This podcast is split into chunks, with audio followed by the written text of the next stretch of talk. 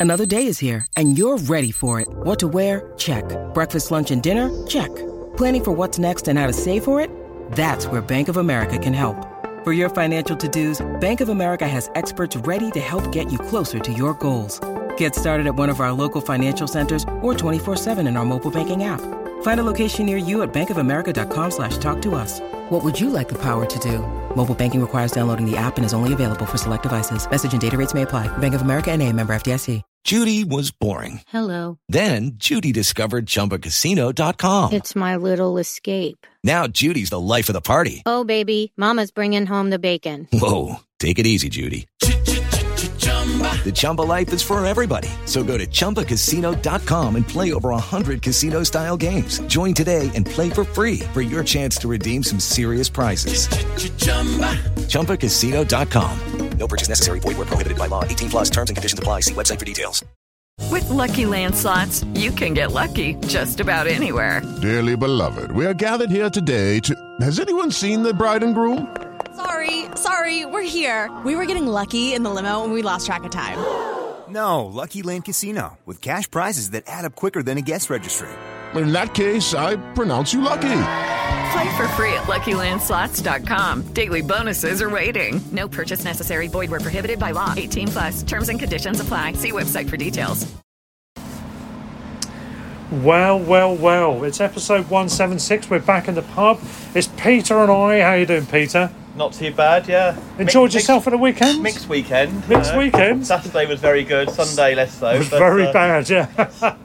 We'll get we'll, we'll get on to that later on. Oh, we will But, indeed. yeah, I'm yeah. sure anyone listening will know why Saturday was pretty good. Yeah, and quite a few people might know why Sunday was bad if they were at the game and were travelling back on Sunday. Or just looked at the Single London web uh, WhatsApp group. Indeed, indeed. This is, of course, the Brighton Rock podcast, the beautiful podcast about the beautiful team within the beautiful game.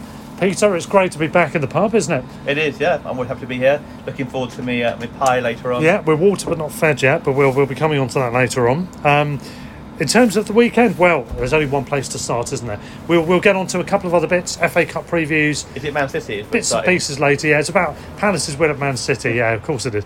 No, it is of course the the result of the weekend, the better game that should have been on higher up the listings on match of the day before both the Palace match at City and the Man United game at Spurs.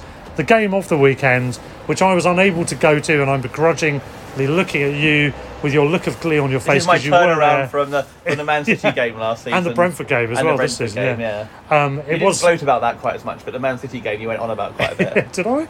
Did I? I didn't You realise. just, just a tad. It is, of course, the game for the weekend. The game, Liverpool 2, the Albion 2. I wasn't there, you were, Peter, so fire away, fill your boots, tell me all about it. While I Um, guzzle loads of Where beer. do I start? I suppose is the answer. I think I suppose the obviously the turning point was the third the third goal in inverted commas Liverpool, Yeah, with uh, which obviously was disallowed for handball. Uh, clearly, handball correctly was disallowed for. Um, having seen replays, obviously it was at Yeah. the other end at the first, so we had no idea. As far as we were concerned, we were three 0 down in the in the away end. yeah. But actually, at that stage, we didn't really deserve to be three 0 down or two 0 down. Really, we we attacked pretty pretty much from the start. We had a real we had a, we had a chance from Solly March before they scored their first, and Yeah. Zuma hit the post after that. And they were you know it, it, I didn't feel we were it was a you know it wasn't like City the previous week where we've been all, they've been all over us. It it felt like a game that we were a bit unlucky to be two 0 down, but they obviously just took their chances better. Um, Henderson obviously with a brilliant goal, and it was quite funny. We were, we were listening on the train. There was some there was a, ch- a guy, chat, a Brighton fan, chatting to uh, Liverpool fans, and then saying that Henderson never scores, and, and the Brighton fan, as I would have said, said basically that we always let players score who haven't scored before a while, and it took like four minutes, I think, didn't it? Yeah, indeed. Um, and Mwepu hardly ever scores for Brighton so far. That's a bit I mean, disingenuous. But anyway, that's it, anyway. yeah. I was going to say he didn't score for like three He will days. do, he will do. He hadn't scored for like three days. In fairness. But Yes, yeah, so yeah. I mean, the first half hour, I thought we were we actually played pretty well. We gave them a good, you know, it was a we gave them you know trouble, d- danger at the back, but at the in defence. But Hmm. obviously they scored two really good goals. I mean, that cross from Oxlade Chamberlain for the Hmm. second goal was superb. Frankly, I mean, people I've seen people commenting Duffy should have been Yeah. better positioned, but I think it's really it's, it's to use my commonly used uh, phrase, very harsh to say that. I think it was just such a good cross that yeah, it, there's not much you can do. And both of them, I mean, I would have been quite pissed off with that third goal because we brought it on ourselves for the first two goals. When you're playing to Liverpool, you probably just got to say, well, you know, there's not a lot we could have done about it, really. And there's no doubt about it. If, it, if that third goal goes in, we don't. Yeah, we don't oh, get yeah. the result. I mean, we probably lose four or five nil, Yeah. Just like that. But from that moment, hmm. we we were superb. I mean, I, I, I genuinely one of those games where my dad and I were about the man the match, and there's any number of players you could give it to. The one the one player I thought struggled a bit, certainly first half, was Moder, who I thought struggled quite a bit and didn't really get involved Okay. and gave the ball away a few times. Yeah. Everyone else, I thought, contributed. You know, in the first half, even when we were behind, and then Moder improved second half. I thought, but he he struggled a bit first half, looked a bit lost, and maybe in the first choice midfield when we kind of when, when things change, I, I, am not sure he's in it. Um, but I mean, he's still young, so he will improve. And it was one game, but um, yeah, I mean, we we fought our way back. What a goal from Mwepu! I mean, that's Beautiful. it's just isn't it? insane, that wasn't it? It was like. Yeah. And people are speculating whether he meant it or not. I mean, I'm, looking at he- that. There's no question he meant there's no it. I don't- question about yeah, it. Yeah. it's not a fluke. He absolutely. I mean, what else, what else was he aiming for exactly? If he didn't mean yeah. it, Because he'd had time to look up. he probably received thought Alisson might have his eyes. He was a little bit off his line. Yeah, and yeah. He, it was absolutely sublime finish. I mean, I, I didn't end up watching match today two last night, but it must have been goal in the goal of the month category area. You know, it must have been a candidate because Yeah, I haven't seen it yet, but I'm either way round. Yeah, I mean, okay, yeah, the sun may have been in his eyes, but that's all part of. But I think that's probably part of the thinking as well. the that thing, he, yeah. And he was a little bit off his line, but he wasn't miles off his line. Hmm. and that's and probably was- the best goalkeeper in the world was- there or thereabouts. Yeah, It? up there certainly. And No he chance. and he just hmm. yeah, it was it was crazy. And Yeah. so yeah, that obviously gave us hope. Liverpool then have a goals allowed early in second half. After again, we've had a quite a good chance already at that point as well. We, you know, it's, it, it goes very end to end, and then obviously we, we, we you know Lallana has a good chance and straight at Alisson, and then the goal. I mean, Sanchez. Some people have sort of commented on the fact he should have done better with the with the third goal that wasn't allowed. I think that Dunk shouldn't have passed back to him, but Yeah, if he did take a quite heavy touch, it, you could argue he, he kicked it perfectly against. Um, and even then, he did. He did technically get it away, Yeah. didn't he? It's only because of the arm that You could argue he kicked away. it perfectly. Hmm. got us a free kick. So, um, but yeah, I thought uh, what what a ball that was to Cucurella.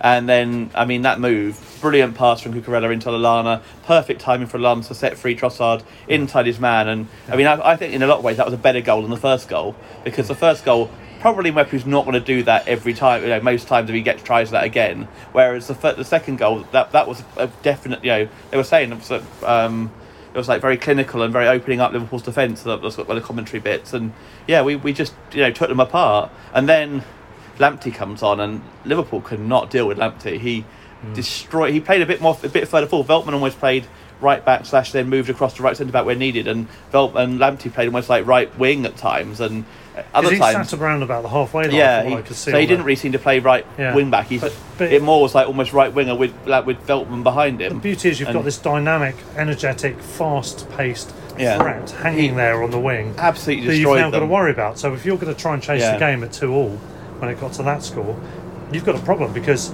you've got Lamptey to deal Yeah. with. If Robertson wants to get forward, Ro- and he's against argue again arguably the best Yeah. left back in the world Yeah. at the moment. Robertson is regarded yeah, highly. it you know, cuts both ways. That doesn't it? I suppose. Yeah. Say, yeah. So Robertson was basically nullified because he couldn't really, he couldn't. I mean that, that way he shrugged him off for for Trossard's disallowed goal was superb, and he just basically kind of shrugged off. It was it wasn't a great ball back from was it Lallana or something like that. Yes. Um, and it was it left Robertson favourite, but even though Lamptey's like so small, he he shrugged him off and. Yeah, once he was away, it was a perfect ball to Trossard. Just a, such a shame that he couldn't quite stay on side. Yeah. And and then the move of the match was that one was the one where Mwepu was offside in the end and would have, would, wouldn't have counted even if he hadn't been saved by um, Alisson. But we had about twelve passes interchanging in really short space, really short, you know, really intricate passing and setting Mwepu free. And it was, I mean, frankly, I, I, we're going to discuss later on where it ranks in Albion Premier League performances, but. I find it hard. There's not many that, I, if any, that I think will be above it. Yeah, I mean it's a shame I wasn't at the game and couldn't see it firsthand. But I've I've watched the, the full match replay. It was uh, by the way this this happens on Sky Sports. They put on sometimes ninety. You get Yeah, I the was whole annoyed I 90 didn't minutes. record that. Yeah, it was really. I'm, I'm It never keeping occurred to me to record I'm, that. I'm keeping it. It's it's great. But I, so I got a good a good balance of what happened during the game, and three or four things struck me. First of all, I thought it was a really high quality game in terms of the interplay, the passing, the pace of the game, the amount of ri- ridiculous passing going on from both teams, particularly Liverpool, to be honest, but also from from us as well throughout the match. Um, I wouldn't say from a defensive point of view, coaches looking at it would probably have a number of criticisms to make, and fair enough. But from an attacking point of view, I'm from not an sure entertainment I'm point not of view, sure there's loads though, because I mean both Mwepu well, and maybe- Henderson, maybe not a I think amount. were just high quality finishes. You can't yeah. legislate for that sometimes. Yeah. You know, you can't. And in Henderson's case, I mean, frankly, when Albion have to like mark so many different players, leaving Henderson slightly free in the area is is Yeah, forgivable. I mean, in all honesty, you could argue that Lallana could have could have been quicker Yeah, to it, but I think you're being- stretchier with it. But you're being a bit harsh there, it? hard. Yeah. Oh, Marsh, harsh, harsh, marsh. Um, and then and then yeah, but Mane's I think was just a really good cross, and Hmm. our second was just really well worked. So I'm not sure the defences were dreadful. I, I thought our defence played pretty well generally. Well, either way around, I think it was a brilliant game. I, I absolutely loved it. To watch it back, I'm, I'm so glad that we they showed the whole them to 90 three minutes. shots on target all game. and we had six. and that's after they seven? scored six, I think Six, it was. I was, and, yeah. we, we, and they scored five at Old Trafford the previous week. Yeah. And we restricted them to three shots on target in the game. and we had double that. We had the same XG as them, pretty much. Possession wise, they had a bit more, but you know, it wasn't wasn't embarrassing at all. Um, Yeah, it wasn't like 80, we- 80 we 20 like. Newcastle at Chelsea. It was Chelsea. And we kept, okay, he had an assist during the game, but we kept now the greatest player in the world at this moment, Mohamed Salah, quiet in this game. Yes, yes, he was a threat. Of course, he's a threat, but we kept him quiet. He didn't score Yeah. against us, apart from offside, which doesn't count, of course. What was that? And I, I my my view, looking back on it, it wasn't my view at the time because every time Liverpool came near our area, I kind of like was a bit stressed. But I actually think we had better chances at two all. yeah, If anyone was going to win it at two all, I genuinely, and this is not like blue and white, you know, like glasses on or anything like that. I genuinely think if anyone's going to win it, it was we had a disallowed goal, we had chances, we had other chances as well, and I, I think if anyone's going to win it at two all in the end, it was probably us. yeah, yeah, that's it. Yeah, the police are, uh, just um, going by at the moment. They're Yeah. um, trying to arrest Mohamed Salah for attempting to pick the pocket of Cucurella. He's yeah, well, manager, again, I mean, so lad. if you start talking about the individuals, maybe performance wise, should we start off with Cucurella? I don't think he ever stops. he's superb. He, isn't he just never, he never. I think he ever stands still in the game. He's just, he must get knackered afterwards. He, he's a combination of three or four cult heroes at the Yeah. Albion. He's got the he's, he's Spanish, so you've got the whole Bruno and Calderon thing in general. Obviously, they're all fullbacks as well, so you've got that. You've got the the uh, Duracell bunny element of um, Mikhail Smith, Yeah. which obviously we'll say no more about that really, but he's got that energy level, and he's got obviously he's got the hair of David Luiz and uh, and Puyol as well, uh, but he, he wears it better than both of those two put together. And um, that's not an Albion Right, reference, obviously, but none- them are particularly- nonetheless, nonetheless, they should have played for the Albion if they if they knew what they what they were worth. Um, uh, he, he's brilliant, isn't he? Uh, He's- why the hell did no one else come in for him? I mean, assuming yeah. they didn't during the summer. Well, the only only a one, signing. I suppose the only other alternative you can compare him to is the only other left back I heard about major signing this summer is Cornet, and he seems to be scoring for fun at Burnley. So Yeah, why why what no, the why bloody both hell's of those going on there? why both of those players went to the two bottom teams who stayed up last season And whose names them. begin with the letter B as Yeah. well, for what it's worth. What Not the that I want to compare us to Seriously Burnley. though, what the, hell- the Cornet to to Burnley strikes me as an insane signing on a number of levels. First of all, he's He was at black- Lyon before, Well, isn't Without putting it bluntly, he's black and foreign. They don't tend to sign black or foreign players, let alone both. Without putting you know, uh, putting it bluntly as that, uh, whether that's a policy or not is another matter. But it just doesn't seem to happen. Secondly, Yes, on paper he's not a dice sort of player. He's not a dice not for that reason. player. Yeah, exactly. Yeah, yeah. And thirdly, um, he's done insanely well, hasn't he? I've never seen a Burnley signing have such an impact, and I think the value was quite good. What, did he sign for? Do we know? It wasn't too much, was it? It was something like ten mil or something. Maybe near fifteen, but I think because we had to pay be, the, yeah, uh, release stores in But he the looked, end. he looked a cracking player, and they've basically. Well, I haven't looked at the highlights of that game yet, but I, from what I can tell, you, they battered Brentford, who are a very good team, who had only lost to us and Chelsea until then, as I remember it. And yet, you know, he, he seems to be scoring a goal a game, and he's technically a left back, isn't he? Yeah, What I the think he's a bloody hell's yeah. going on? anyway, well, Cucurella's well, not doing that, but he no, he is but that's fine he is because he's great. but he has been fantastic generally. I mean, yeah, I saw some sort of like very, very kind of like Palace showing their kind of like ignorance and you know more Well, more they- moronicity. They do that It's a like lot, kind of uh, Moronicity. yeah. That's going to be the title of the, of the episode, probably. More Uh, on ethnicity. Okay, right. Go on. Go. Please, please do There was some, uh, Albion obviously put some sarky, some like I really do like the Albion Twitter feed at the moment. They, they, they, they are quite sarcastic at times. yeah, can, can we just actually big them up? yeah, they the are Brighton brilliant. Twitter feed is absolutely brilliant. They obviously put some, some sarcastic comment about Cucurella over, emptying his pockets and Salah being in there, whatever that sort of thing. And then some some plonker from Palace came up with some stats about how he'd not done this and not done that. And the fact that he hadn't tackled Salah didn't actually mean he hadn't like, marked about the game because he How many intercepted. goals did Salah he took- score? Exactly, and he. He set up one goal at the start, and that was it. He did nothing else because Cucurella doesn't need to tackle because he's good enough and he's quick enough to get the ball first. And Salah didn't do very much at all. Hmm. Um, and then yeah, this other guy at the end was like, "Oh yeah, I've not seen much of it. But, you know, from what I've seen, but I've although it's not very much. He looks like a, he looks really poor." And I'm like, "Really? I think you're obviously a bit of an idiot then in that case because Well, not- literally. I reckon Cucurella must be up there in signing of the season, which leads to another potential new signs of the season. Season, Mwepu has turned in a week Hmm. has turned from someone who who looked completely out of like out, I know, a fish out of water in English football to a, a potential like legend in the making already. Yes, let's talk about the computer. Several things to say about him. First of all, yeah, I mean, he made his debut. Well, he scored a goal in friendly against Yeah. was it Saints or someone? Maybe I Some, somebody in, in the summer, and he has a reputation as being a goal scoring midfielder. So we think, great, good player, up and down, maybe box to box, whatever.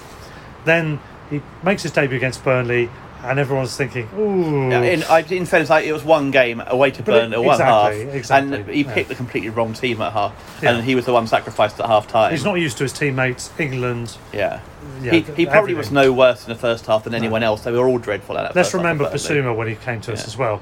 He didn't stand out particularly at first, did he? Well, I think his first game, he gave the ball away for Liverpool's goal at Anfield when we lost one 0 didn't he? I think. I don't know. Yes, he did, didn't he? His- Yeah, his that's debut right, or yeah. his full debut Yeah, you're anyway. right. You're right. Yeah, um, and yeah, I mean, then he got an injury.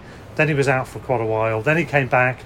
And was it the Leicester, Leicester game, game he came he on came as a on, sub, yeah. but he looked he looked a fish out of water. Again, though, we were struck, we were like defending quite deep, and it wasn't an, again an ideal time to bring him Yeah. on. And again, he doesn't know his teammates. So then he plays against Leicester again in the League Cup. Well, first against oh, no, sorry, against City, um, he came on for half an hour, didn't he, or twenty minutes? Cardiff yeah, as well. We played Yeah. Cardiff, and he played against. Did he play against Swansea as well, or was he injured then?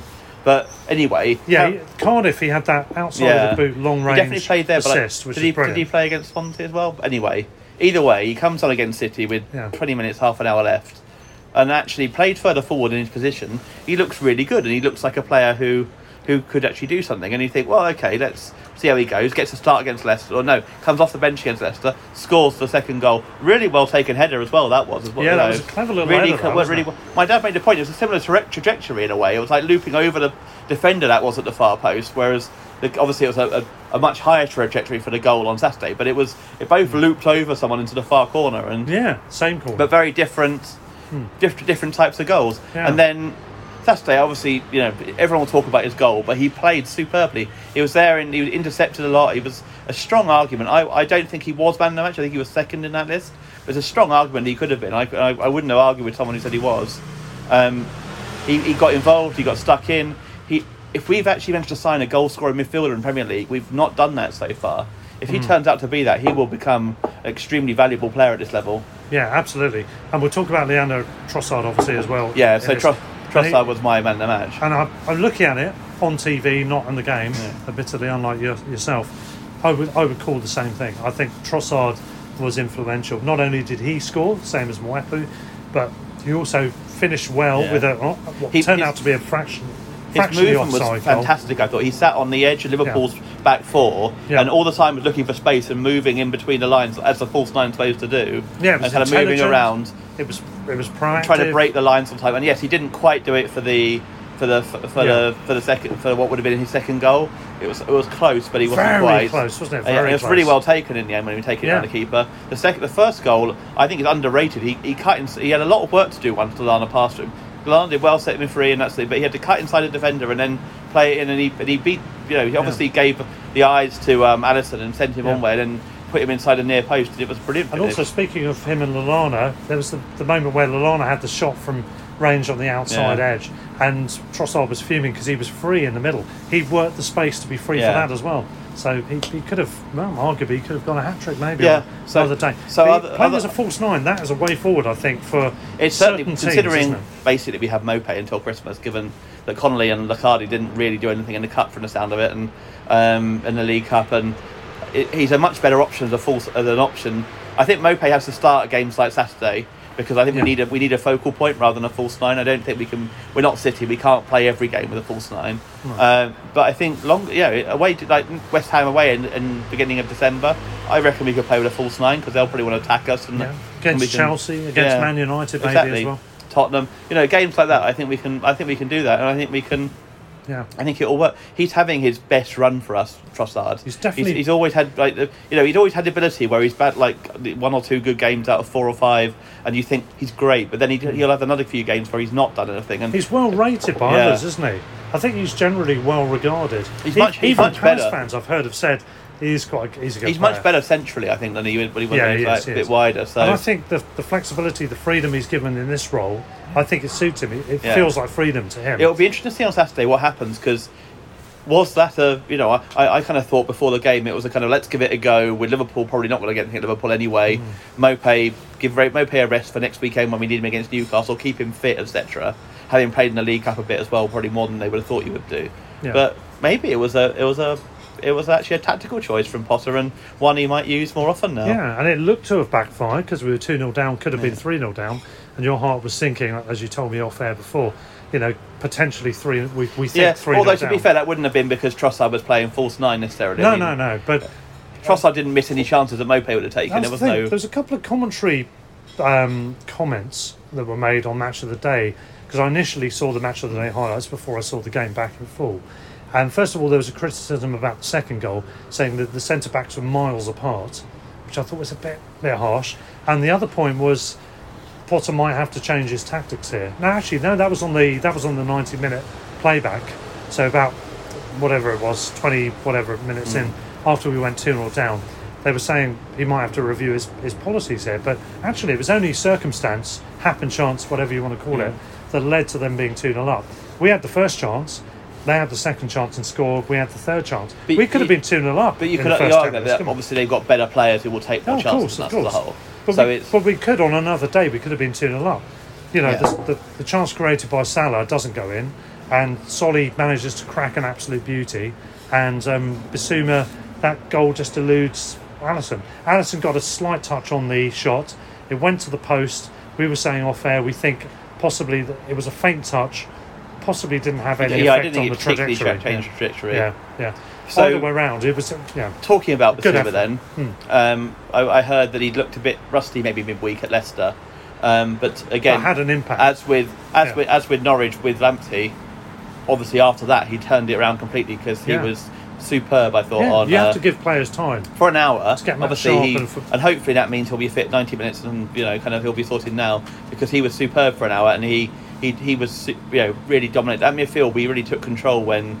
And Liverpool will say Keita went off, but then Hmm. we were without Welbeck, we were without Lamptey effectively because he would have started if we if he'd been fit. Bissouma was only just coming back, so wasn't really you know fully fit probably there.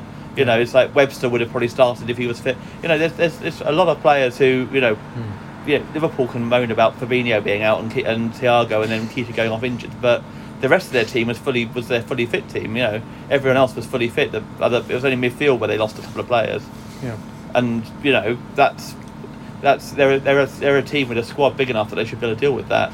Whereas we don't have the money to be able to have like the depth that they do. Yeah. So I mean, I think Bissouma, from what I've heard, he made an impact when he came on against Leicester. He hmm. wasn't at his best, but there was a noticeable difference in the dynamic of the team when he came on. Clearly, in this game, he was superb. Lamptey's looking more and more. I know he came on as a sub in this game, and that was partly tactical, I think.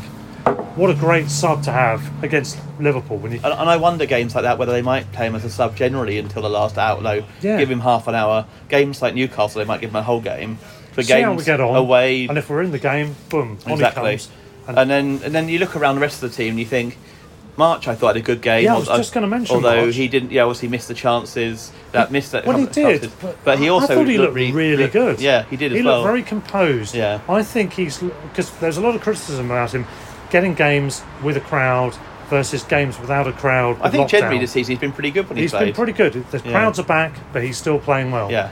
He's looking composed. He's looking. There's a bit of a swagger Yeah. about him now, in a good way, not an arrogant way, in a good way. That And- chance early on, I think it was the wrong a- side for him. If he'd been on it's his, a decent if, effort if he'd still. been on the other side, he could have cut back and taken a shot with his left foot, which is his better shot. Yeah, yeah. But whereas he's had to, he took it on. It's a shame he hasn't got the confidence to cut in on his right because I think the angle would have been better if he cut cut in Yeah, I think so. on that rather than taking it What he did, from the he, from he where shaped it was. up and he, he took the best shot Yeah. he could have done with his left foot. Yeah, and but- Alisson was ready But for if it. he'd been on the other and that's a side, great I mean, a save. cut on his left, I reckon he probably would have had a much better chance of putting it in the top corner. Um, I do think it's a really good save. Yeah. Not not so much getting to it, but where he got to it. Yeah. Where he pushed it to. but it still probably was what he'd be disappointed not to make. I'd say. In and then and, and it then, was onside as well. Yeah, defensively, then I mean, Dunk as, as always did pretty well. Although there was a, he shouldn't have back that shouldn't have been a back pass to um, Sanchez for their disallowed goal. Duffy, I again, I mean, he's I can't quite believe he's a player who Celtic kind of attacked all last season, and Amazing, isn't it? it's yeah, It's as if that didn't happen. it's, it it's, just it's almost like like, dream, actually doesn't it? supporting a player and defending, Yeah. you know, understand, you know, giving them the environment to succeed helps rather than being in a toxic environment like Celtic. I mean, he really season. has transformed, isn't Yeah. he, this season?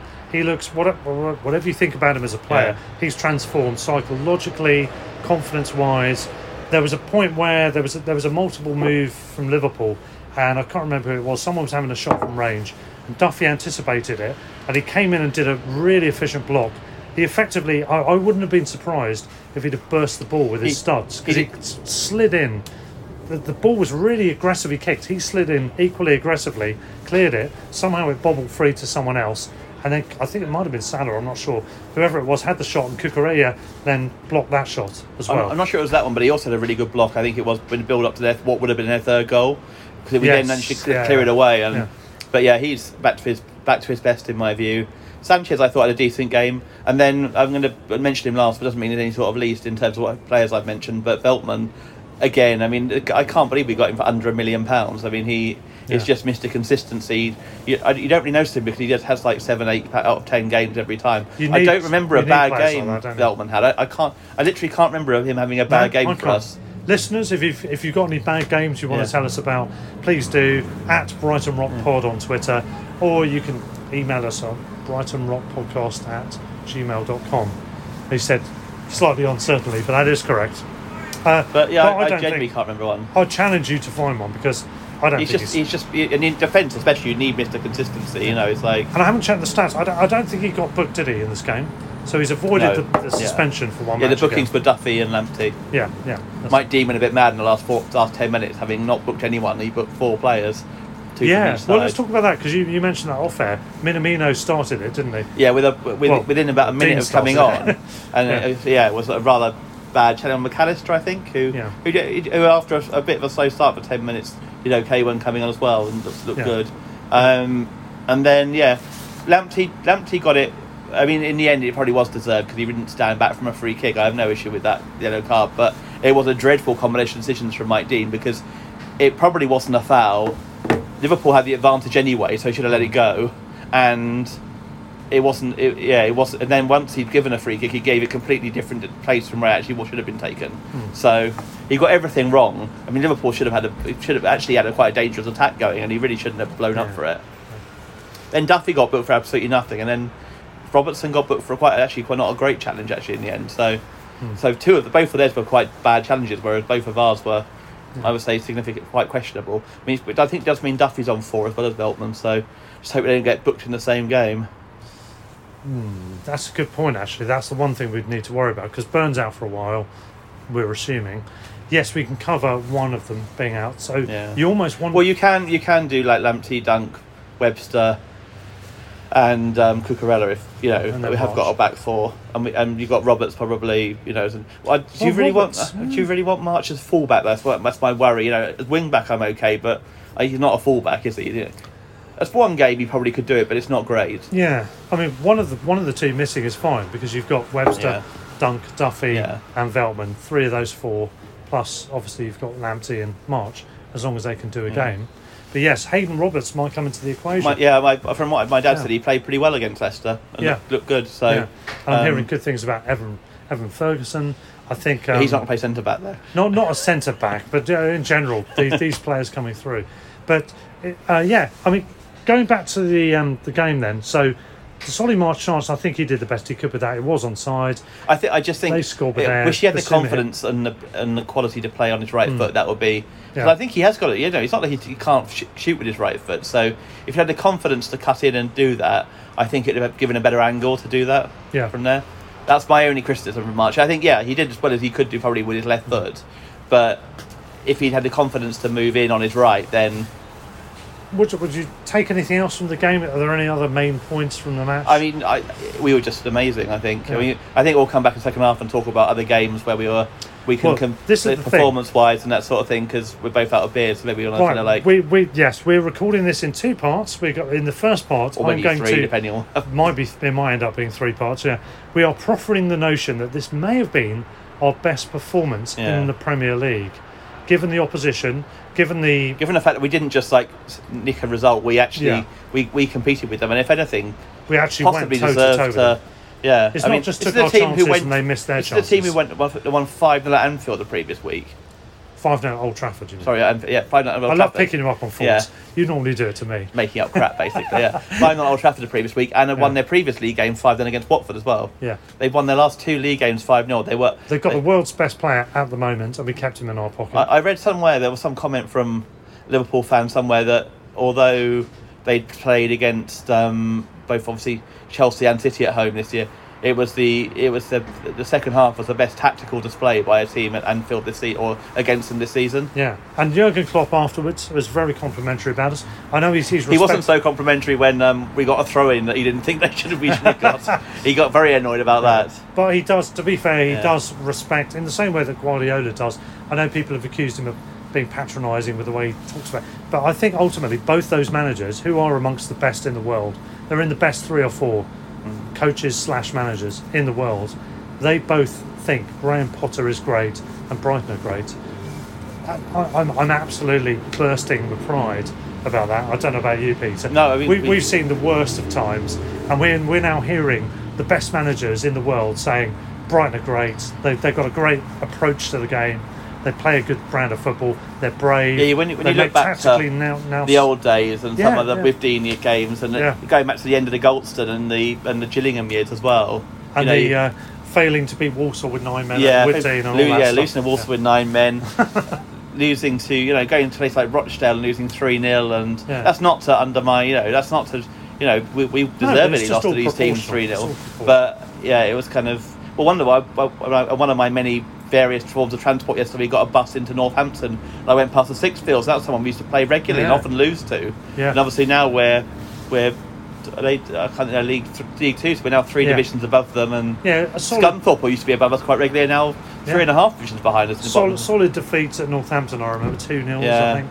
Yeah, but I mean, my wife, who's become quite scornful, she, she's become disenfranchised with the whole like, notion of football. She's getting irritated with the amount of time I'm spending It's the and pod. the amount of money I'm the, spending. has the pod done that? not, not, notwithstanding the podcast, she's quite she's very cynical and brutal. You, you mentioned the word harsh earlier. She is the epitome of it, and you know she's not that interested in football, but occasionally she's listening to these compliments going Brighton's way, and she's thinking, "Re- really? Wow, this is this is actually amazing." So for for somebody who's got a cynical air about things, albeit she understands the Albion a lot, and she's really impressed with who's saying what yeah. about us. Have, having been It's there amazing. on, on. Saturday, any compliments we got were more than deserved. It was like Yeah. I don't think even you could probably justify, you know, how deserved they were. We for the, for an hour, for half an hour, we were in it and we were giving them a toe to toe, but Yeah. possibly leaving ourselves a bit open. We might tweaked one or two things. For an hour, we were exceptional. I mean, we were. I think it's probably the best I've ever seen a Brighton team play. We, we were we were so good, and, Yeah. I, I'm not. You know, I'm like. I'm not particularly one to give superlatives and go over the top about things. It Hmm. was. It was in, a, in a season where we've you know started the best we have done in Premier League ever. It was by far our best performance, I think, from what I've seen. I mean, I, I was. Having unable missed to- obviously Brentford and Leicester. Yeah, I mean, I skipped the game. I was unable to go. I've got, I've got to apportion some weekends for other stuff, unfortunately. And this was one. In the end, I decided to give up. But um, somebody may or may not have turned up as me uh, at Anfield. I couldn't possibly say. But um, but nonetheless, um, I, I was watching. Sorry, I was watching the. Um, I thought the skies was really good. Yes, yes, it was a comedy moustache and um, and glasses. Even though you don't wear one, if you don't have a moustache. Yes, exactly. I can't grow moustaches, Peter. No. Yes, I'm, I've got a baby face. Uh, but anyway, um, Still so look 21. I, I was down in Worthing seeing the folks, and then went, went up and met up with some friends. Duncan, a friend of the show. Hello, Duncan, if you're Sat listening. bath. Amongst others, yeah, phone me up, yeah. And uh, and, and we yeah we had a good evening, and a good day. But during the day when I was at my parents, I was watching the results coming in on my phone on SofaScore, and I mean, seeing it go to 3 0 and thinking that was obviously, I didn't know what's happening. It looked like that was a definite. Then it's back to 2, then it's 2 1, and then it's 2 all just after I've left home. And I thought, I've got to check this out. And I was listening to the radio commentary, terrestrial radio, radio commentary, which I haven't done for years.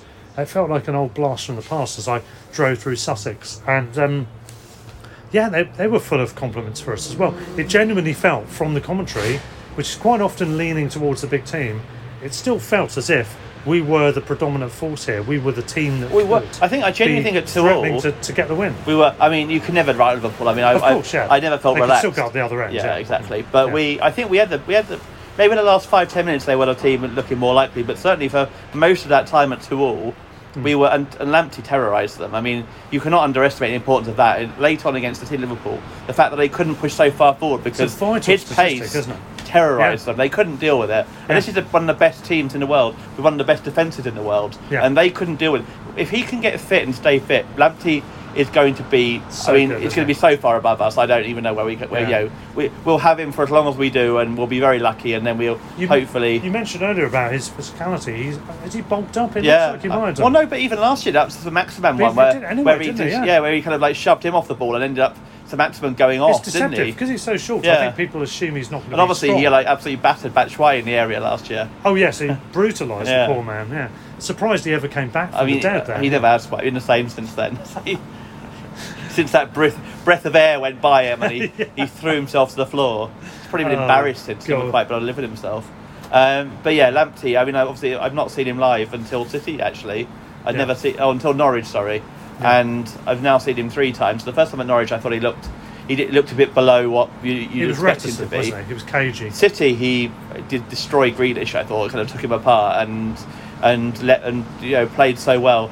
Liverpool, even step up from that. So he you're saying that so basically good. our fullbacks have got seven, no, sorry, we're nine-figure players in their pockets. Yeah. Because Salah's a nine-figure player, isn't he now? I mean, he is really. So's yeah. Grealish officially. So that's two players in two weeks who are nine-figure players that we've had in our pockets. Can I, yeah, can I, can I just say when? Yeah, I mean, when we have, if we ever get to the point where we get a pretty much fully fit squad and we've got. Uh, Cucurella and Lamptey running down the wings, Bissouma potentially Bissouma, Mwepu and Lallana in the middle, and potentially if we can get a new striker in January because we're doing quite Mitoma well on the left wing. Yeah, Could be him. Trossard of course evolve as well. You know the defence we have anyway. False nine. I mean- I'm a false nine as well. As, as in, I'm really shit at football. So pretending to be a striker is not my thing. So I mean, Yeah. if you if you look at that, and that's a, not allowing places like people like Mac Allister and Moder, who would be most Premier League lower the bottom half teams, I'd say at least probably regulars. Um, and I still really wants to try and find a place for Mac Allister in this team because. He's good, isn't he? He's too good to not be, and I think good. the worry I have is he will decide he wants to go somewhere else for first team football at some point. But Yeah, we do have to be wary the, of that. yeah, the same in Moder, obviously we don't like kind of play him too much. Yeah. But yeah, I mean that. I mean, Bissouma, I think we'll only get for another season anyway. But the the idea of that sort of team, that could that genuinely could be a top seven team. I, I, I really think so. You look at Lamptey. If we can keep him fit, Yeah. he is so good. I mean, this is like uh, he's he's played for like an hour and a half in the last. Yeah. Plus, also maybe only two hours in the last year, pretty much.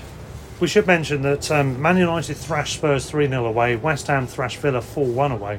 Those, uh, well, West Ham were already above us. United had gone above us. Someone else did as well. I can't Arsenal. remember. Arsenal, yeah, that's right. Um, so we're down to seventh, mentioning top seven teams. That's still the Conference League position, Yeah, isn't it? we it? can look forward to uh, trips to the Moldovan capital or something like that. Or, And we've just got our toughest two games of this half of the Yeah. season out the way. yeah, we evened up what we were before. Yeah. Before we were down to the. We've got 16 points from 10 games. We've got Newcastle at home, Villa away, Leeds at home. I'm not being arrogant here to say we can and we genuinely, sh- I think, should get seven to nine points from those can games. I think rather than Can should. rather Let's than not should. get carried away. We can. and I think we should be aiming to. We should be aiming to. to I, I agree nine. with that. Yeah. Not that we should get them. If. I'd, I'd be happy with seven out of nine there. We've Villa got- away yesterday was a bit kind of with this red Yeah, card yeah. was a bit. Yeah, that's true. There's an international break in the middle, by the way, between the Villa and the Leeds games. We should mention that too. But we've got through these tough fixtures. We've got some win- more winnable games. Yes, we've got to do the job, but this I feel like this team's got swagger. I think this team isn't going to make Yeah. too many sloppy sit back moments in this season. So they're going to Saturday- they're going to step on. To me, is a huge game in our season. It- Yeah, I think so. If we If we don't- go out and make if a we- statement Well, I was going to say more, but if we don't win, it's no win in six suddenly. Yeah, and suddenly even though thing. we've had and Yeah. and the benefit of winning, at drawing at Anfield goes away because. We'd have we'd have got more points by not Losing win- there and beating beat- Newcastle. Exactly, even if we draw on Saturday. Yeah. But if we win Saturday after drawing at Anfield, And- ha- yeah, it, or the fact we haven't won in Kick- five is yeah. forgotten because we've had two Yeah. pretty decent results in that time. You know, and some, uh, we draw with Arsenal, we draw with And then we've still got two more winnable games Exactly, and we've got 19 points, which is pretty well, more than halfway to survival Yeah. after 11 games. And you, you then start to feel, well, we can probably start looking up at that point. We can probably start. We actually then only would need from 19. We'd only need 23 points for the rest of the Yeah. season for our, our record Premier Yeah. League total. Yeah. Let's So- let's pick this team up.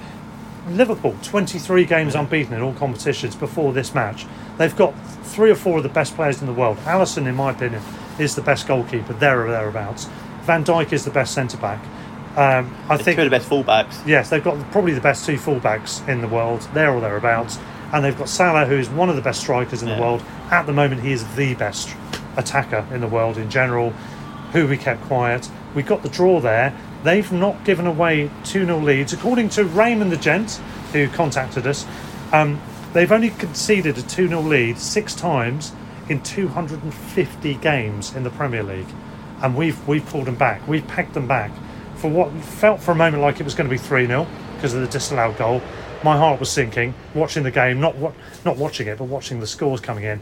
Seeing it go to 3 0, thinking, oh shit, this is going to be an annihilation two weeks in a row. To suddenly finding that goal's disallowed, and then we pegged back Liverpool. That team is brilliant. By their own admissions, by our admissions, by everyone's admissions, Liverpool are a brilliant team. Yes, City are as well. We didn't quite get it right against City.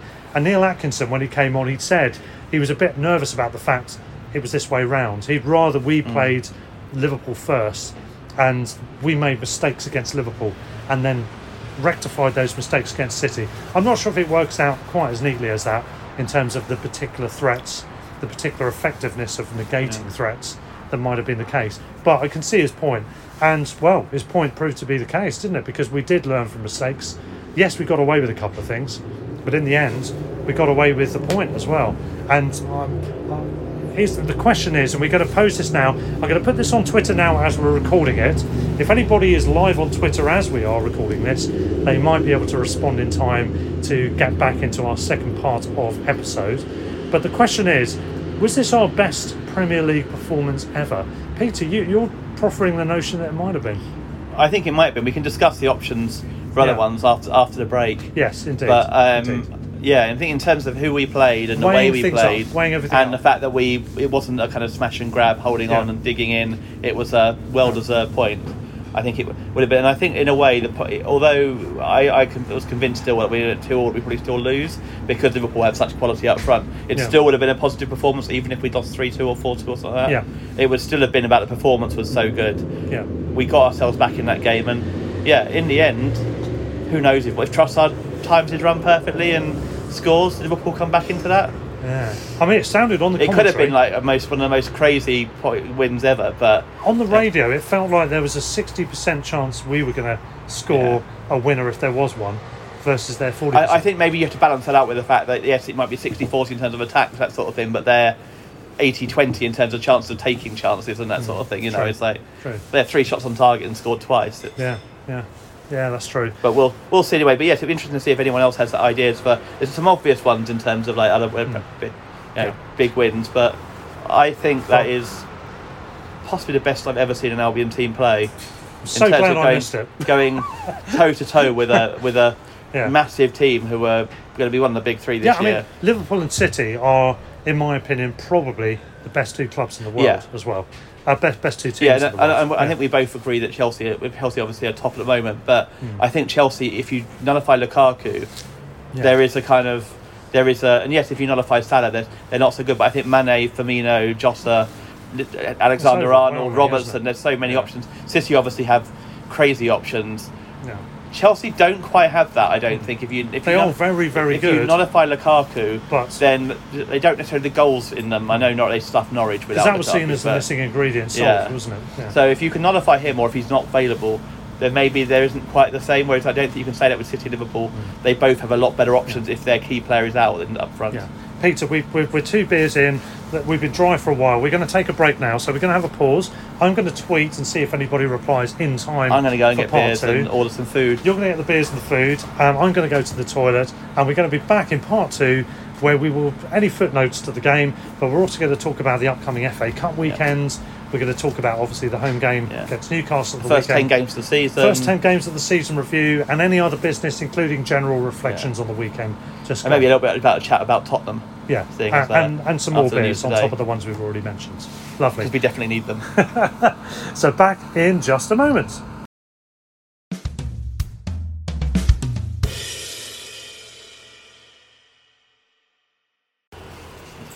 Welcome back to part two of the Brighton Rock podcast with uh, with me and Russ. Still Yes, here, indeed. still having a beer, still uh, Yes, we might having had some food, refreshed and uh, f- yeah, very- Intoxicated, yes. Uh, very as we normally are on this. Only way we get through the pod, really, to be honest. It's a miracle. Yeah, yes, but here It takes are. an awful lot of beer to talk this much shit.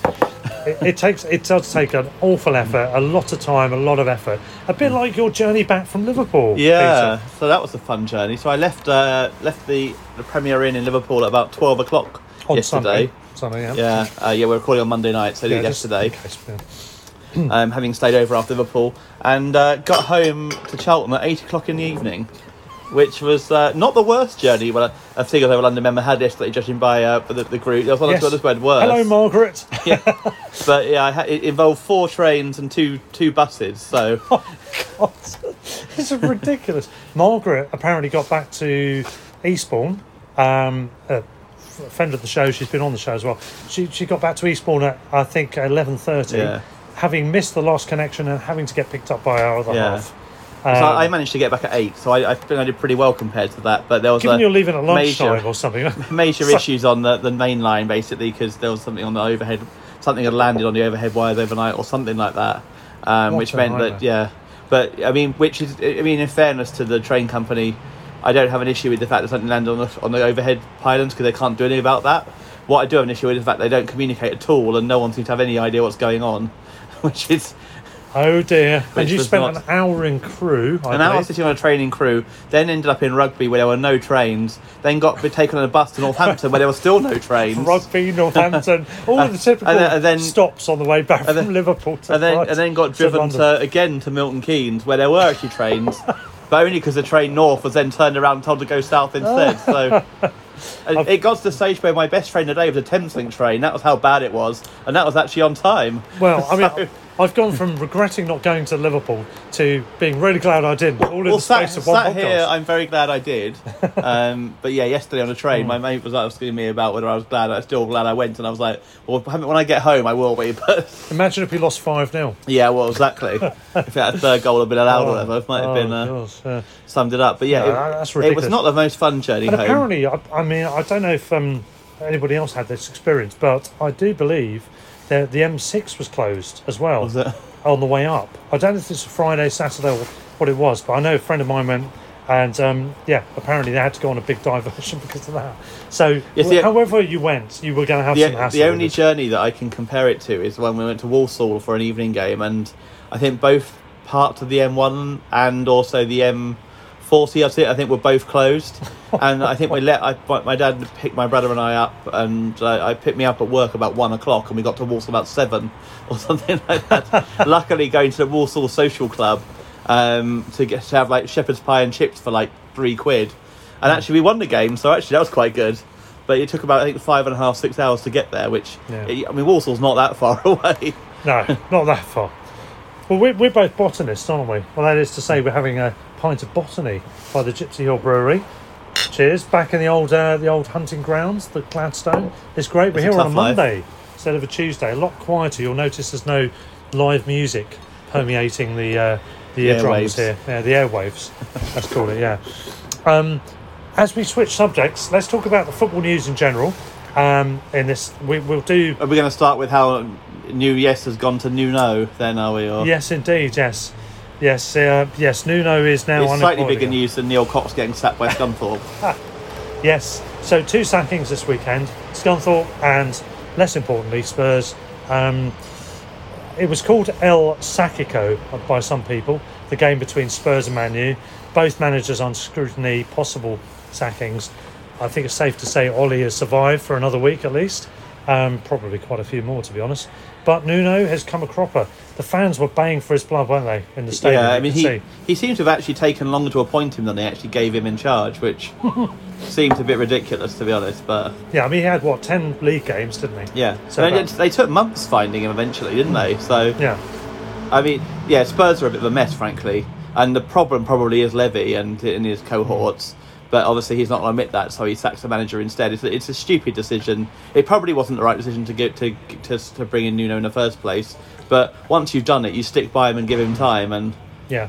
And before anyone worries, if they are still doing so, depending on when you're listening to this, about the possibility of Graham Potter going to Spurs, as has been speculated already in the summer, apparently Antonio Conte has been approached, is interested, has been offered an eighteen month deal. has been offered 18 months, has travelled to London, and that is the size of it as we speak this Monday evening. Uh, but we're fully expecting that he's going to get appointed, isn't he, during midweek here? Yeah, I mean, it sounds Good like- manager, good manager. good manager.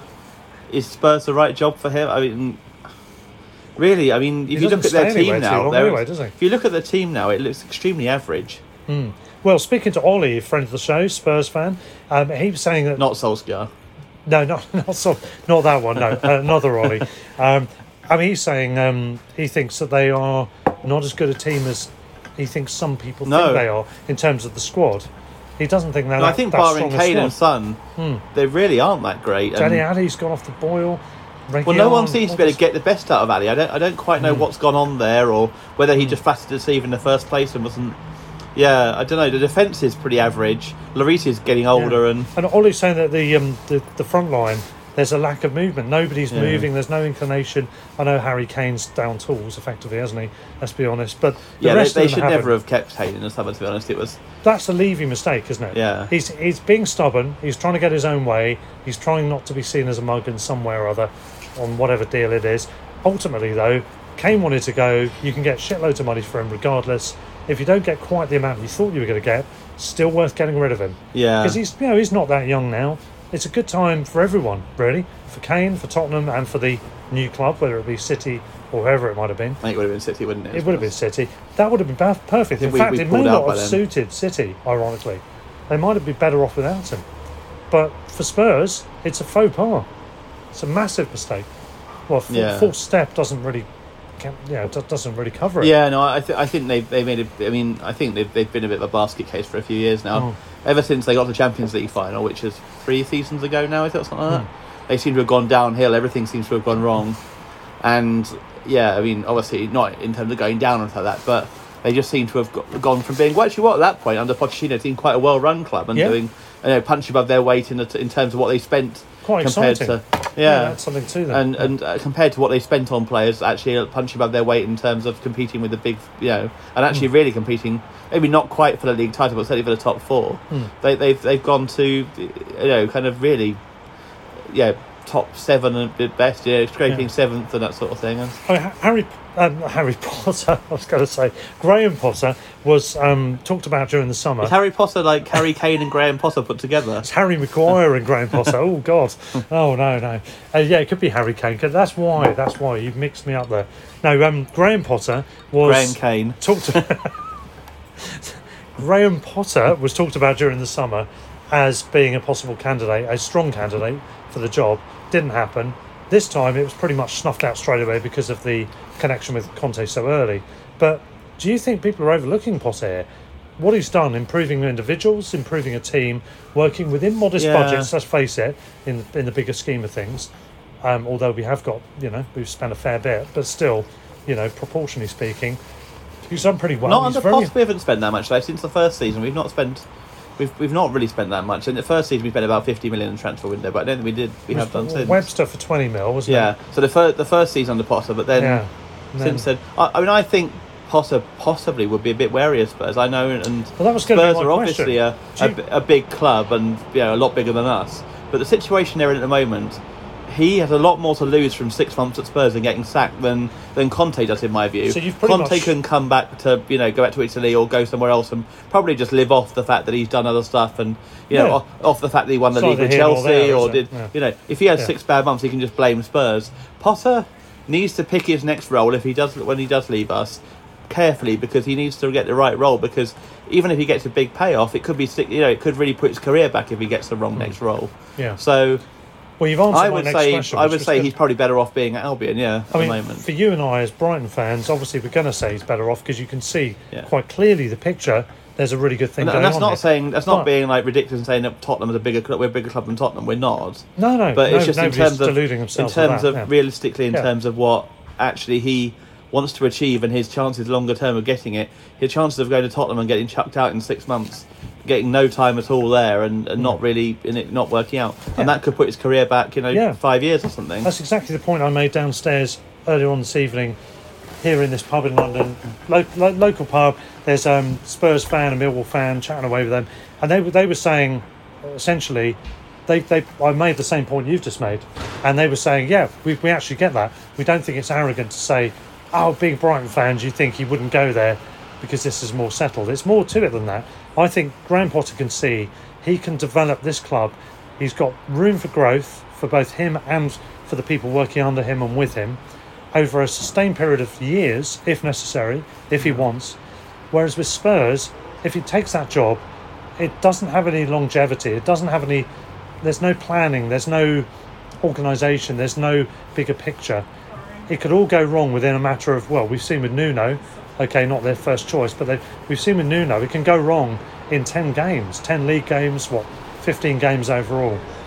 Graham Potter wants a long-term project. I know he didn't stay at Swansea for long, but he did in Sweden. He was intending to stay at Swansea for longer than he did. It's only because he was offered this job and because this job offered long-term potential that he took it. So to go to Tottenham, I, I genuinely believe, even if I wasn't an Albion fan, that it wouldn't be a good move for him at the moment. I think there's better big club moves that might come up a year or two down the line.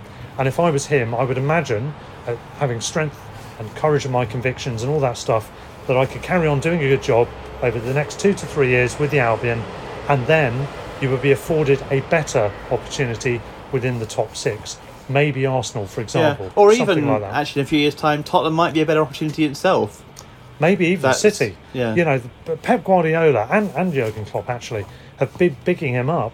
I'm wondering when they finally leave, who are they going to recommend? I wouldn't be at all surprised if they didn't.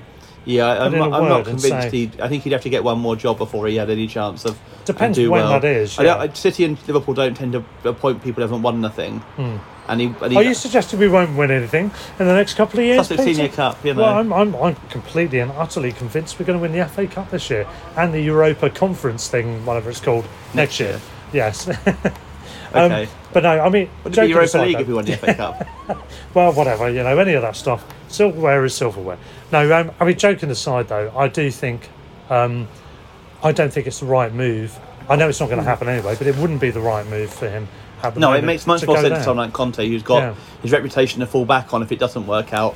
But on the other hand, could really improve your reputation anyway if it does work out. So, who do we need to worry about in terms of potential suitors for for Graham I, I would over say the next two years? The so? biggest one's probably Leicester. Hmm. If Rodgers either leaves to move up or it doesn't quite work out this season or something like that. because Rodgers might go to Man U. Some Man U fans are saying they'd be interested in him, Yeah, they're, they're the ones. connections. I would say that the the Yeah. obvious step up that Is it a maybe up, Everton though? as well. If uh, yeah, Leicester is undoubtedly a step up. If you look at their squad, yes, they're not doing so well this season, but they are a step up from us. Everton Hmm. as well. You look at that game last week and playing our reserve strikers. We had Connolly and Locadia up front. They had Patson Daka, who had got four goals in the Europa Conference League or Europa League that we. Yeah, before. quite good, isn't he? Yeah, Yeah. That, that's you know that's the difference between us and Leicester. You know, it's like they've got Jamie Vardy, they've got Maddison, they've got you know they've So when you say step up, you're you're talking about the squad, aren't you? Because Yeah. size wise, we're about the same. They've got the oh higher yeah, profile but they because of what but they've because done. of what they've done, they But- and they've got the money and the, squad resource behind them. Yeah, exactly. Yeah. And that's why, yeah, that's what I'm talking about. I don't think managers care about the size of a club until they talk about no, the. they're looking at the potential growth. So I, I would say someone. Leicester, maybe Everton, conceivably, if um, Benitez doesn't do well there.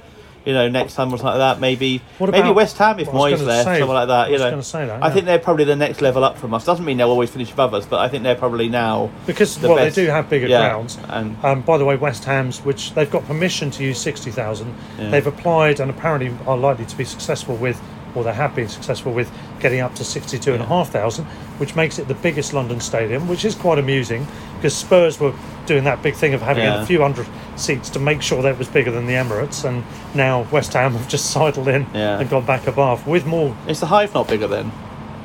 no, I think it's slightly smaller, isn't it? Yeah, I think they've got just a couple of thousand less than that, Peter. Yeah. Um, Uh, I, mis- I must have misread it then. um, so that's quite amusing in a way.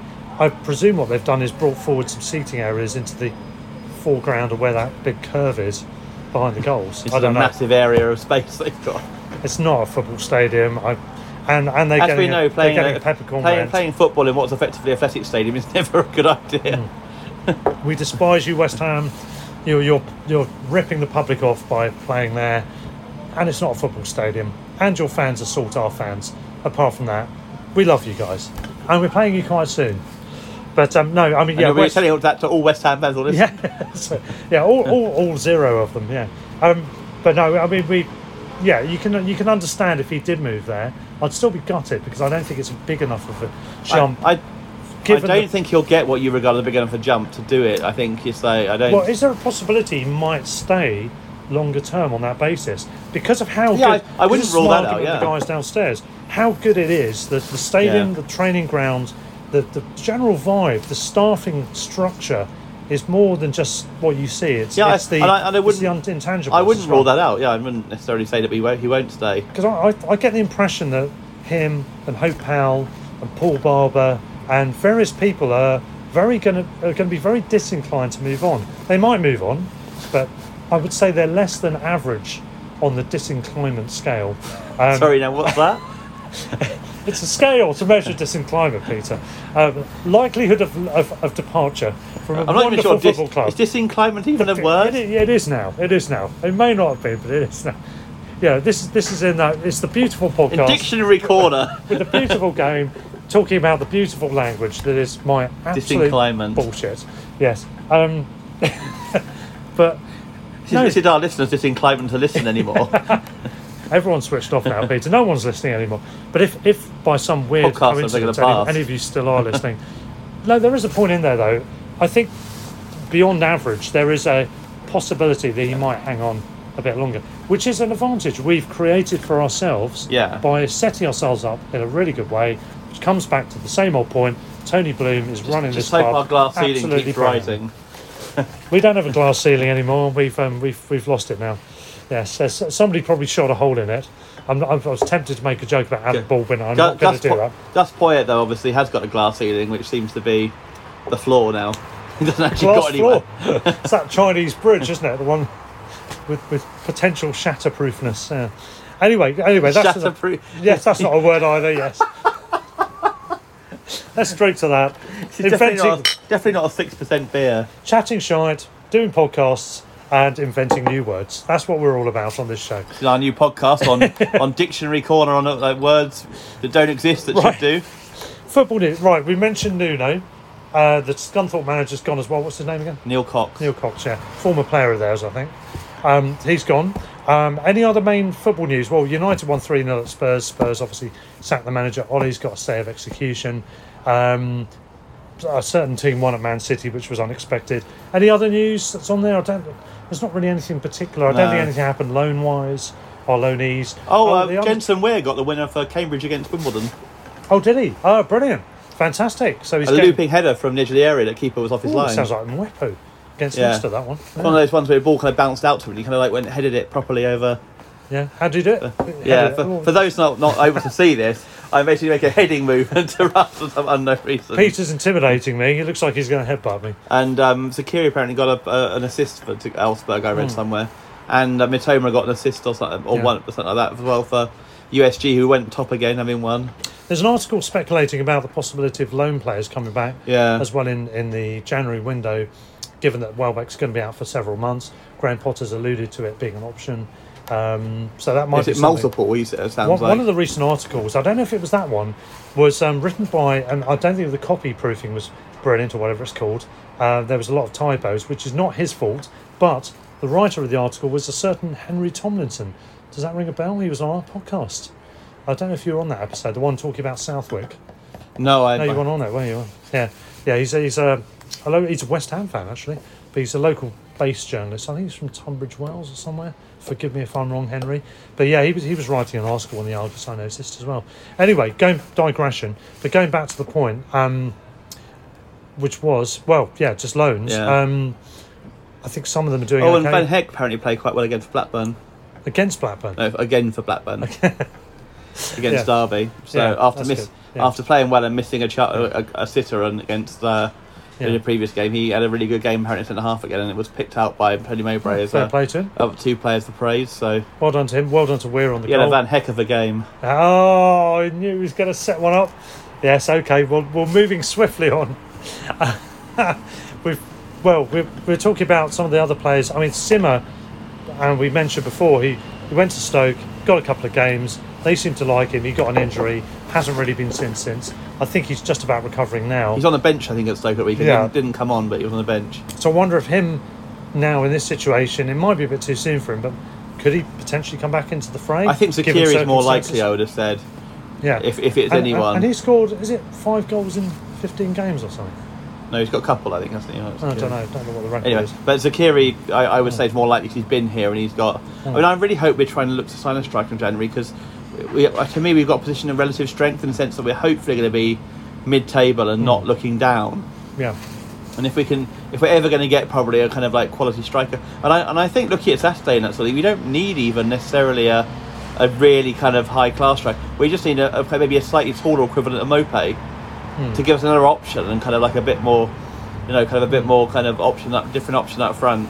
Yeah. That's all we need. We don't need like a particularly a, a forty million pound striker like that. We we just need to spend some money on the equivalent of Maupay, who probably is, you know even if it's as good, and then they can alternate them. They can like you know mix them up and that sort of thing Yeah, it's numbers as much as anything. Yeah, isn't exactly. I mean, Yeah. we if they if someone else comes in and scores eight or nine, and then Maupay scores eight or nine, then that actually would do okay. Could we just sign another false nine? I've got false nine on the back of my home top, which I can't fit into at the moment because I put weight on since I bought it. But but anyway, that's not the point. The point is that um, another false nine. Yeah. Could, could that be the way what forward? about a true nine?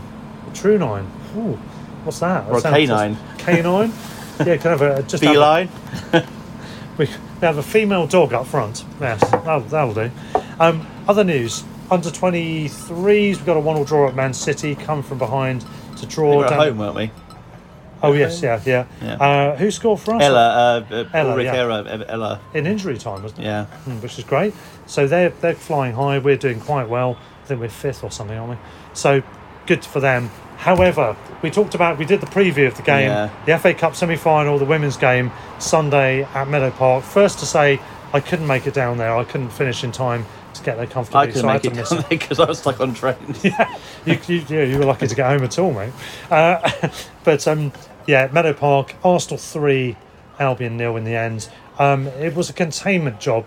I think we were on the back foot. For 50 Arsenal- minutes when we kept them, we kept it tight, didn't we? Yeah, yeah, we did well, and it really genuinely felt like it was one of those games where it, it didn't feel as if Arsenal were really over overawing us. They were sort of it felt a bit, a little bit kind of slow paced, as if they couldn't quite get into their stride. But they came out in that second half full of verve. They'd obviously had a rocket up their asses, and there was a new uh, kind of direct and determined air about Arsenal. They got a goal early on, and the pattern of play was set for the second half. Once, once one goes in, then Yeah, yeah. we've got to start being a bit, little bit more going Yeah, forward. bit of a shame. they- But I have to say, I do think that's a class above. Arsenal have Yeah. won all five of their league games this season. They are technically, although Chelsea are the big fish in a lot of people's eyes, Arsenal are unbeaten, completely invincible this season so far. And and 3 0 in the end was probably about right, I think. Fair play to them. There's some good little flourishes, some good passages of play in isolation. Uh, some good players But there. when- Letizier looks a very good player. When- Carter looks a when very good when we spoke to you know well, to Polly, Polly yeah. on Mm. on Friday, I think we knew that there was the chances were that Arsenal were going to win. It was you know, Yeah. but it's just great to have a, such a high profile game. You know, if you look at who the four teams in semi-finals were, Mm. Chelsea, City, and Arsenal have all. Uh, you know, Arsenal have obviously got historically a huge Well, City team lost 3 anyway. 0 home to Chelsea. They got Yeah. Technically a worse result because Yeah. they're at home, I suppose you could say. But say. yeah, Ch- Chelsea and City have both invested loads over recent Yeah. year, over recent seasons. Arsenal are historically the biggest, along with Doncaster, have Mm. historically been the biggest club in English women's football. So, you know, it's kind of That's right. this is the company we were keeping this season. We've got the big- FA Cup. Big names like Liverpool and, and in are the in league as division well. below. And Yeah. in the league as well. You know, we came sixth last season. Yeah. So it's it's fantastic, and it's and I really hope that they can, you know, the strategy that um, Polly was talking about the other day works, and they can somehow find themselves in the top four because that's going to be a, you know, it doesn't sound like top six to top four is that big a, a jump, but that is a huge jump considering the investment other teams put into their. I mean, we had a lot of really good feedback from the interview with Polly as well. It was really nice of her to come on. Really enjoyed having her company for 40 minutes or whatever it was. And um, uh, yeah, lots of good feedback. And I think it's inspired quite a few people to go to watch the Yeah. games. If anyone uh, beyond zero is going to games off the back of that, then I'm really pleased. I think Mm. we've, we've done our bit to some degree. um, Yeah, not not minus one. One person been put off going to games because of, because we were talking. yeah. Annoyingly, our trip to Wembley is out the window now, but uh, but no, we, we're hoping to do a Seagulls Wales over London anyway, trip, so? I uh, yeah. I wouldn't have been able to go anyway. No, true, true. But uh, so that's the women's game. Unlucky to them, but you know, Well done for getting to. Absolutely, and, uh, and there's always this season now because it's last yeah, because of course, cup. yeah, this is last season's cup. We should explain. This is the delayed because of COVID. The delayed So there's always this 2020 season. FA Cup. so why win this season? Why win that when you're only going to get the trophy for like about six months? Exactly. This is the better go for this season because you get it for a whole year then. Arsenal and Chelsea. Um, Yeah, they're- Chelsea, they're, going to be they're a tired. aren't they? laughing They're going to be tired now. um, yeah, the early rounds of the 2021 Cup have just started, so it's a bit weird. I mean, that's why the 21-22, short, isn't it? yeah that one yeah. That's why the 2020 21 Cup was is- is just being finished. Yeah. yeah, yeah. So there we go. Any other news generally football wise? I mean, we had No. talk about substitutions going to five. There's been a lot of stuff about that. Not really much to go into.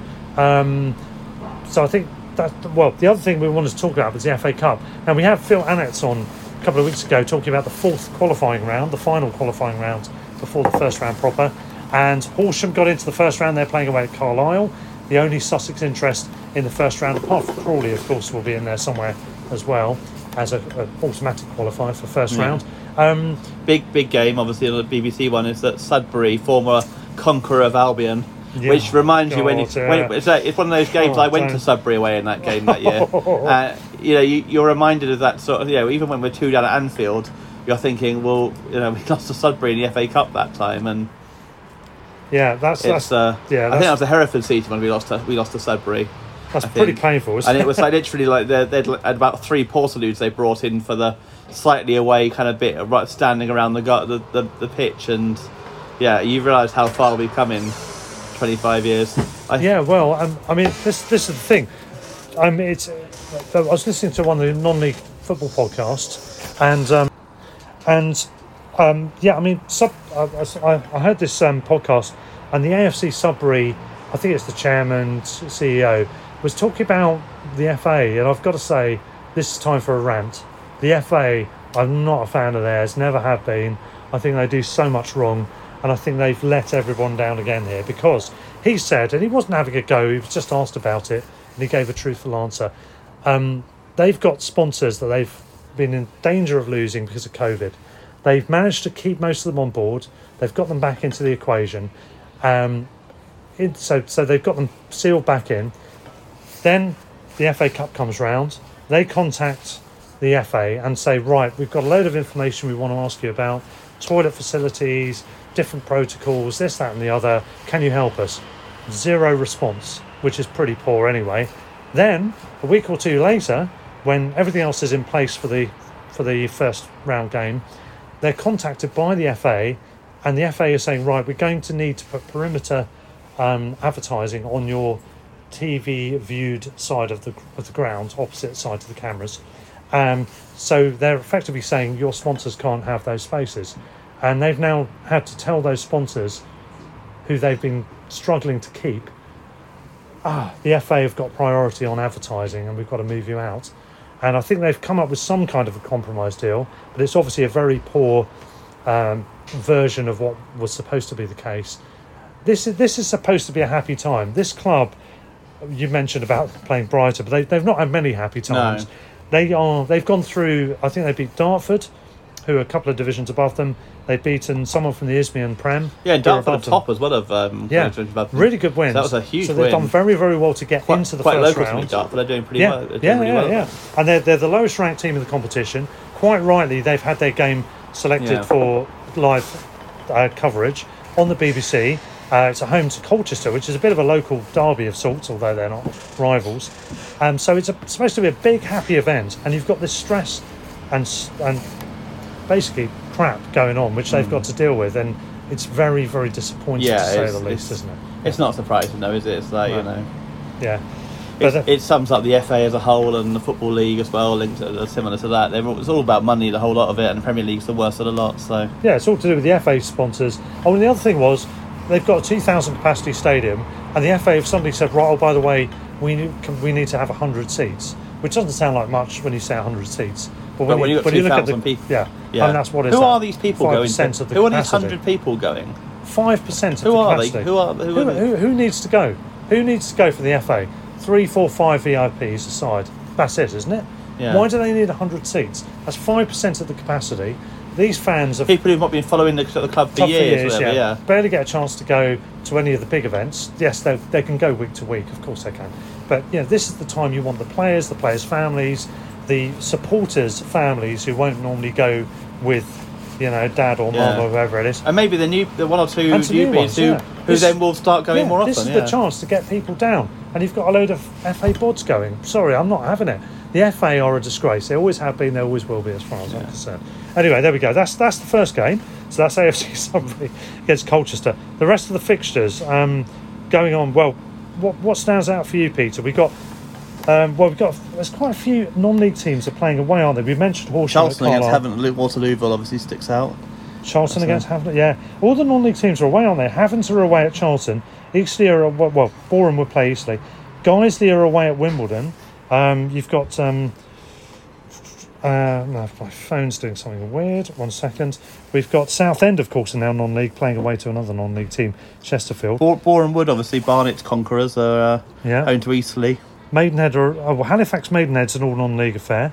Um, Harrogate against Hollywood. That's, uh, Gateshead against Altrincham. Um, oh, that, got- so that's fun in the news this week. Of course, this, uh, this uh, Hollywood turned up at Wrexham against Maidenhead, and then uh, Wrexham's home game as well. Yeah, and Wrexham. So Wrexham are away at Harrogate at the weekend, but Wrexham, yeah, they had um, uh, I think a sellout. I don't know what their ground holds nowadays, but apparently the next game sold Yeah. out off the It's back quite of. decent. It's about eight, nine thousand, I think, Yeah. minimum, isn't it? And More they've sold probably. out. That's amazing. Maybe ten or something like that. Yeah. I mean, you're getting you had six and a half thousand fans at Grimsby. Yeah. These are non-league Yeah. crowds. I know they're not really a non-league team in essence, but Which- you're getting which some you- serious You numbers. look at like like to Barnet, Boreham, we're getting a thousand, six fifty, Yeah, that sort yeah. of thing, and it's yeah, it's And Worthing, another another win of the weekend, and um, two 0 That was the FA Trophy, but um, they're getting great crowds as well, fifteen hundred on average. Um, anyway, moving swiftly on. So yeah, um, Kings Lynn against uh, against Walsall. yeah. Hayes- Rushworth. Here you go. Hayes and Yeading playing Sutton. Sutton as the giant killer Yeah. team in this in this scenario. That's interesting. So many times they've Link, been Lincoln giant against. Bowers and Pitsea. Bowers and Pitsea. Yeah, yeah, that should be interesting. A mate of mine's a Lincoln Portsmouth fan. against Harrow Borough. Yeah, which should be interesting. Yate Town. Bromley away at Rotherham. That's a tough fixture for them. I have to say, and Solihull at Wigan is pretty awful as well. Yeah. Um, and then you've got York Buxton, two non-league sides. Banbury against Barrow. Yeah. So again, you've got Barrow like Sutton, Yeah. the away side, former non-league team. Now they're I've actually seen Barrow cause an FA Cup upset in the, when they're done on the day separate to Bristol Rovers. Hmm. And I think we were at Cardiff the previous day, and my dad and I stopped off at Bristol the next day on the way home and went to Barrow again, oh, away to Bristol Rovers, and Barrow won. yeah. So a few good ones there. Yeah. I'm going to be watching the uh, the game on Friday night though, aren't you? I love I love that. Yeah. the proper.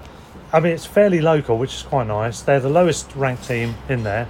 I'm, I'm feeling all, more, all the more affinity for them for the stitch ups from the FA, and on top of all that, just a, it's a great story. Even if half of them did beat us, because I think they've merged, haven't they, since then? But they've, Yes, it was. But, uh, it was. Um, the original team was Sudbury Wanderers and Sudbury Town, I think, yeah. and they've become AFC Sudbury. So- I think it should be Sudbury so- United, shouldn't they? Really? So the Sudbury chat does remind me of a, a conversation I overheard in when I was having dinner in Liverpool on Saturday, listening to these Liverpool fans chatting about how they've been through 30 years of hurt and difficult appearances, difficult performance, that sort of thing. And we were ranting about like- Newcastle the other Yeah, day. uh, I was like, you really have got no idea about you know, 30 years of terrible performances So when. 30 years of her, that's up to now, is it? Yeah. So that well, till includes like the no, up European till Cup last year. I think up, up to the point when they won the European Cup Okay. recently. But they won a European Cup in that time. They didn't, they didn't Yeah, win the Premier League. 2005, yeah. And it and I, I just found it hilarious. It's like you really have no idea about bad performances. you haven't seen your team lose to Sudbury in the FA Cup or beat bottom of the Football League And Canvey as well. No, well, we beat Canvey Island Oh, in did on, we beat penalty, them? on penalties, I think, Right. didn't we? Or um, or did we win on? It's been in the replay. Um, uh, or or seeing your team, you know, only stay up because Doncaster set fire to their own ground, basically. you know, it's it, it, it's, it's such. I know, I know there's different expectations, but yeah, it, it does make it did make me laugh almost, but not in a way that was sort of obvious. But I said to Phil on when we had the preview a couple of weeks ago, I'll say it again now. I love the early rounds of the cup. Yeah. I particularly like those games where you've got a non-league team at home to a league team, the proverbial giants, although Yeah. they're tiny sides in terms of the football league. But f- for that one day only, they're there the are- giants. There are some giants though, like you know, like Sunderland, Sheffield Wednesday are. Oh, much yeah, yeah, I don't yeah. want to big up, big up their ego. Portsmouth, they are giants Oh compared yeah, you yeah, know, yeah. a lot Fair of enough, fair enough. Yeah. But in terms of you know the home Yeah. side, I like to have the TV cameras go 30, 40, Yeah. 50 minutes before the game. They're in the clubhouse. They're interviewing, you know, some guy who's worked there for 50 years And, in and in essence, a, a team like Sudbury, although it's difficult to do, but they are effectively 180 minutes away from potentially playing away to Manchester City, Manchester Yeah. United, Manchester City, Liverpool. You know, if they were to win- win against Colchester and then draw, I don't know, someone from the seventh tier somehow or something like that, then you know they could actually. I love the way you've always got a way of putting it, haven't you, Peter? 180 minutes away from playing Man, Man City away. Plus, plus like- also injury time, of course. Um, yeah, But yeah, it, I mean, and, and I love third third round days. One of my favourite days of the you know days of the year in Well, sense I of love like the first round, the second round, and the third round.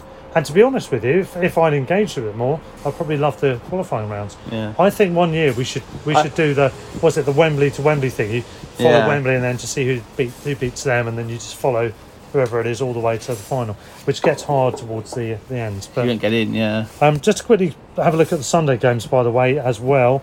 You mentioned Sheffield Wednesday. That's against Plymouth. That's a big game. Two of the high flyers in the in the League One. Oxford Bristol Rovers. That's a local derby.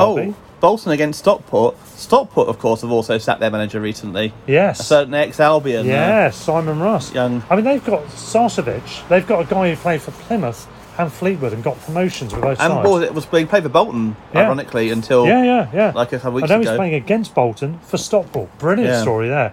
They're the underdogs. They're a non-league team nowadays, of course.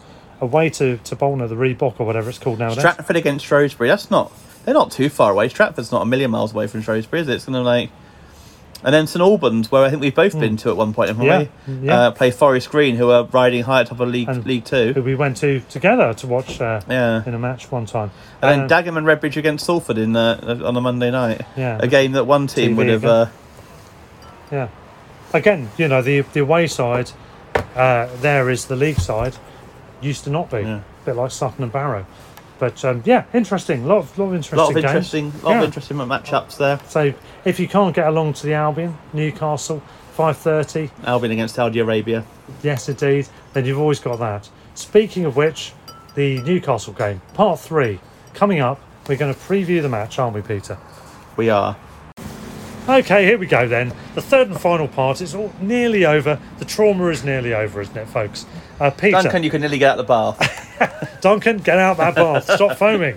Right. Um, so yeah, just just to conclude matters, um, a couple of bits of um, notice board stuff. We're gonna the tweets as well. Right. So. You make it sound so exciting. I do, and yet it's not.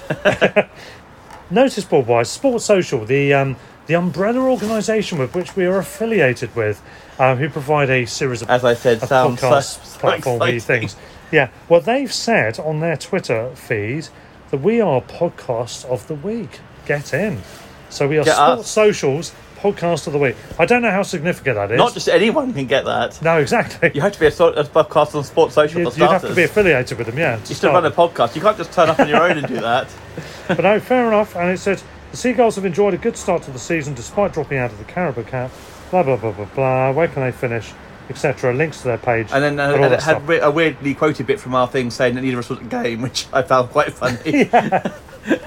So, Doesn't do much for our integrity and We our. don't need to be a game to be entertaining, Peter. We can provide everything that people need. we can people talk want. shit without seeing the game. Exactly, exactly. Um, in other news, um, Piers Benjamin, also known to some as Uncle Buck, I believe, if I'm getting my names correct, has responded to our tweet. He's he's been quick off the mark, Peter, talking about best ever Premier League uh, performances. He said, although a forced dawn on one player, probably the 3 0 home. Oh, my phone's playing up, sorry. Um, Let's start say, that again, right. did you say, "Oh, my phone's playing"? he he didn't say that. No, that was just me. Yeah, right. He said, although a false dawn on one player, probably the three 0 home win against Spurs. Last season's home defeat to Manchester United probably deserves mention. Better than, um, sorry, batter them, and then the woodwork, and still continue to lose the game. Uh, I've I've mentioned it before. I'll mention it again. That Man United game. I completely agree with you, Piers. Um, Hashtag travesty. hashtag disgrace. Yeah, I mean it's ridiculous on so many levels. We played brilliant in that game, and I agree. Yes, Aaron Connolly was a false dawn in a sense, but that was a brilliant game, wasn't it? Three 0 We absolutely wiped them out. Yes, they weren't at their best, In some, and, and this is where in a weird way, I, in, I isn't it? actually thought that the one 0 at home to Spurs last season was better. In a sense, hmm. we played. They were probably more in the game, but we played better. So this is Whereas where the debate the three happens, 0 they were all. I mean, they just lost seven two to Bayern. They were they were dreadful. I thought that game. And Yeah. this is where the whole This is the exactly because there's obviously games. So the one 0 hmm. against Man U when we stayed up. I think, I think in a lot of ways is, is my favourite Premier League game because I grew up like with a lot of Man U fans. People supporting Man U, never been in Manchester in their life in London, and you know, kind of the piss out of the fact that I supported Brighton and to beat Man U at the Amex to survive our first season Premier League was probably you know kind of yeah, in, in a lot of ways was my my favourite Premier League game. Beating Arsenal at home, first big six B team we won. Beating Arsenal away, the first big six team we won away to. Arsenal are actually quite good for us generally. Yeah, yeah, we got. Um, winning, yeah, winning at you know, various ones, and obviously Liverpool last season and City last season, which I was at. But I think in terms of actual the quality of our performance, I don't think there's a better game that I can think of than you know, kind of than yeah. Liverpool. Yeah, I mean, I, think I, we didn't have played so well. experience of it. That's the that's the And, and that's always exactly that's the kind of difficult But- one, isn't it? Yeah. mm. But I, but I do I do think um, that's a good shout actually from Piers. Um, we've also got regret the horse player uh, on Twitter who's been in contact with me saying thanks for the podcast and he's he's been liking our messages. He hasn't come up with his own ideas on any game, so I, I don't know if he just agrees with us, but um, he was happy to see that we've got this podcast of the week award, um, and um, super he says, which is great. Yeah, so thank you to to him, thank you to Piers as well uh, to anyone else that tweets us in the The meantime. suffers listening to us. Yeah, I'll try to keep an eye on that for the next 15 minutes or so. Um, so that's the tweets. In, in general, though, I mean, overall, then, I mean, I wasn't at the game, but I have to say I was as proud of that performance at the weekend as any that I could think of during the Premier League era. Yeah. Um, there's Well, been games back- where, as giant killers, we've done something more, maybe, but Going going back in, yeah, Saturday felt like we belonged. You know, it wasn't it wasn't a case of going there and nicking a point. It was a case of you know we really went there to compete with Liverpool. Yeah. and give it a go. Yeah. which we did against City as well, I think. But we just got it terribly wrong in the sense we did it too much. We sta we stayed too high at the pitch and yeah, and you can see the fine line. we tried the to Liverpool game. we tried well. to kind of batter them, kind of go with them toe to toe in, in their own game, and Hmm. that was probably too far because obviously they cost a lot more than us and that sort of thing. But Saturday was a good combination of trying to go toe to toe and going going end to end, but also you know playing the right, doing the right things at the back as well. And after the first half hour, I thought we had a comfortably better team and actually deserved. You know, if, if anyone deserved to win over ninety minutes, I would say probably it was us. Hmm. Although I don't, I think the draw was a fair result. Which, I mean, yeah, going to Liverpool hmm. last year, we, we nicked to 1 0. I think it's a better performance than the 1 0 when, when we had last season. Yeah. Liverpool, obviously, in dr- dreadful form then at that point. They were, they were on the verge of having, like, we were in the middle of hmm. all uh, during a seven match losing streak This at is the thing; it's a brilliant result. But they didn't have any crowds. Yeah. They had a huge injury crisis. Yeah. They were demoralised by the fact they weren't going to win the title. Yeah. There were They just lost at home mitigating circumstances. Yeah. And, yeah, exactly. Whereas And- this one, they just won 5 0 at Old Trafford. Yeah, exactly. It's- it's and a- they've got the best player in the world at the moment. Yeah. Best goalkeeper, best right back, best left back. You know, some brilliant players. Some Yeah, brilliant Neil was saying on the on the pod on, on Friday, he was saying like kind of Hmm. yeah that, that Salah actually has a genuine chance of being the you know winning the Ballon d'Or. Yeah. and that sort of thing, and, and I think he's probably right. I mean he's Yeah, he's, I mean, we've, we've had him on before, but how good is Neil Atkinson? He's absolutely He's brilliant. isn't yeah. He's so articulate, so to the point. He's a motor mouth in a good way. You know, you, it, I think I was talking to John Gibbons saying you just turn him on, wind him up, and away he goes. And he really, but every point Yeah. is right on the button. I think he's fair, he's balanced, he's rational.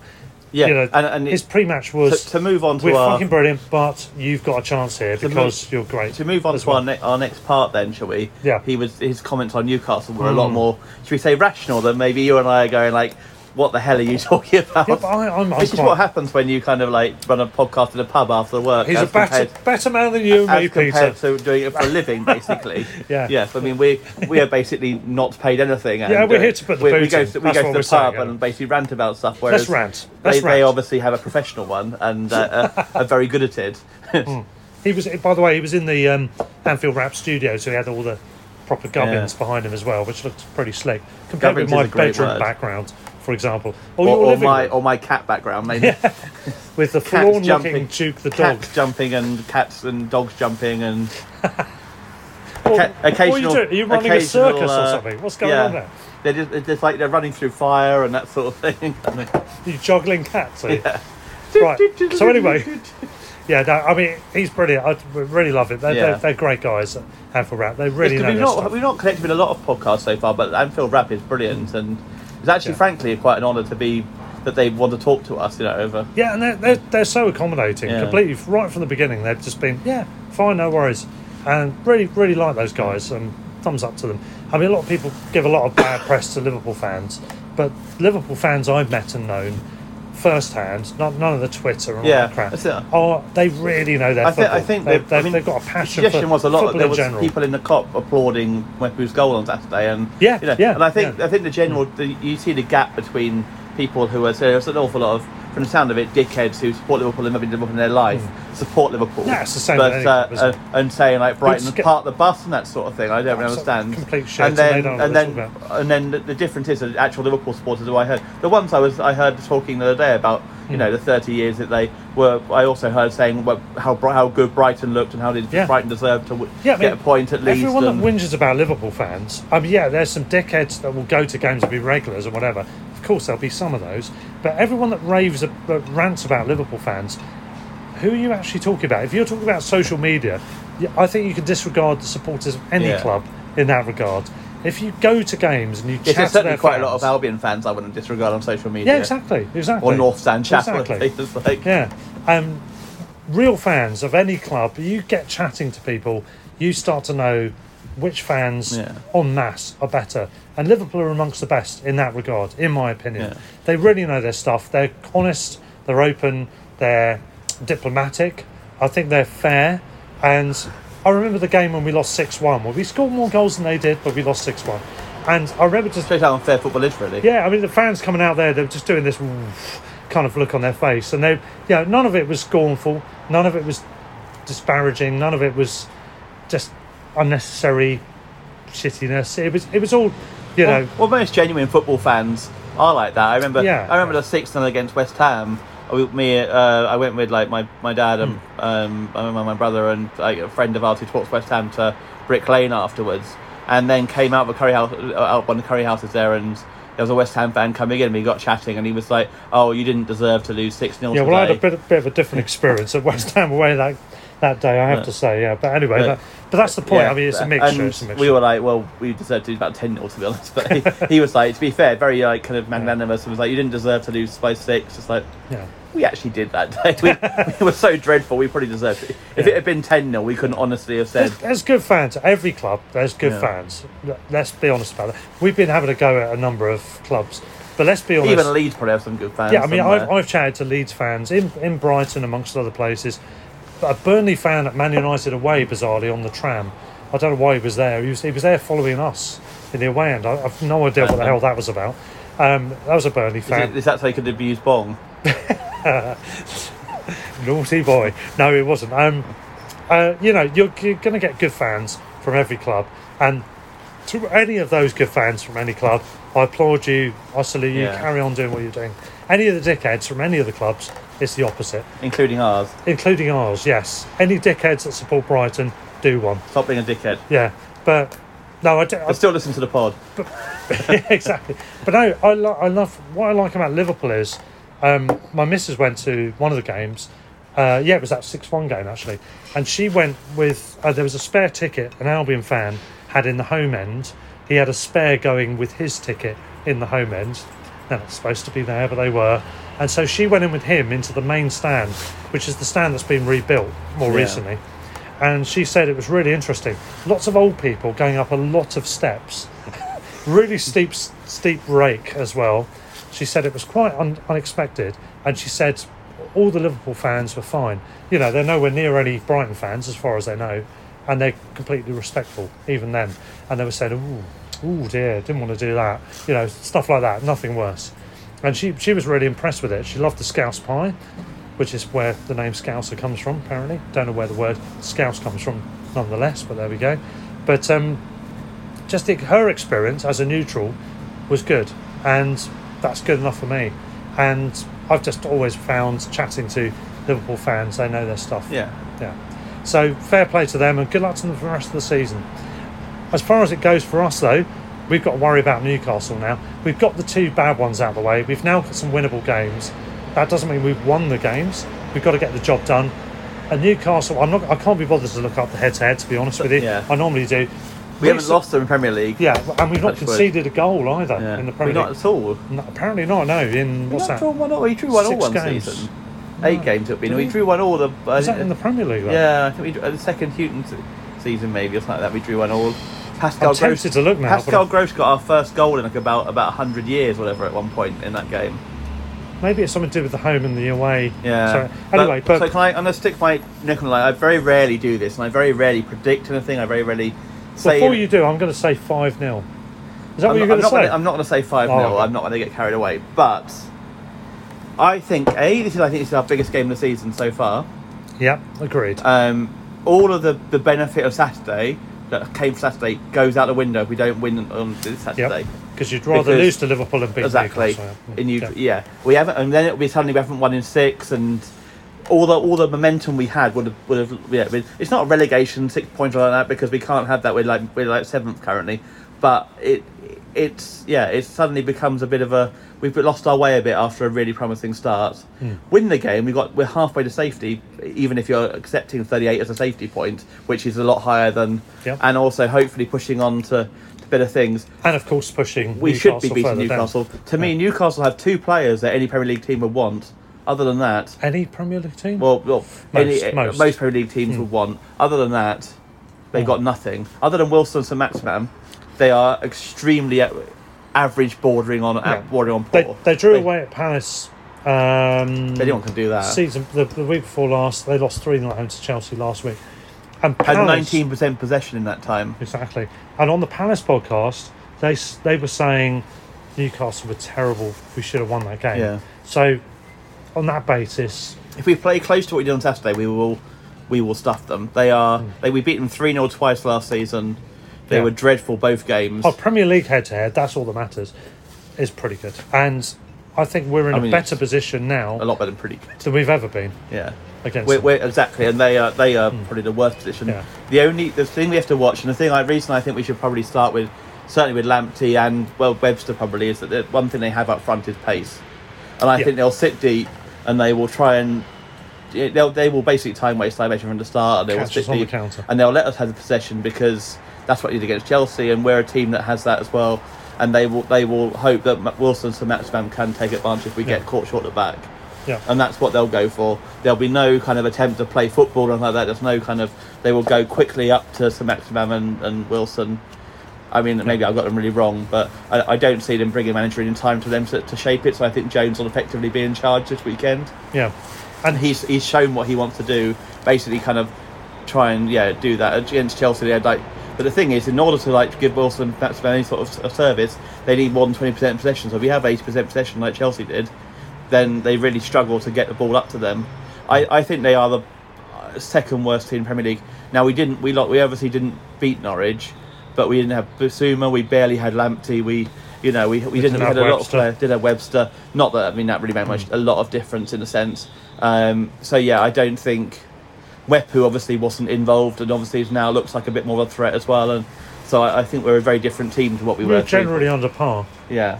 and they were probably playing above their average, and they still couldn't beat us. So Which- I, I yeah. really think that Newcastle is a huge game in the sense that, yeah, I think that if we can win that, we're back in back in it. We got four points from two games, a really tough one- point at Liverpool, and then a win against Newcastle.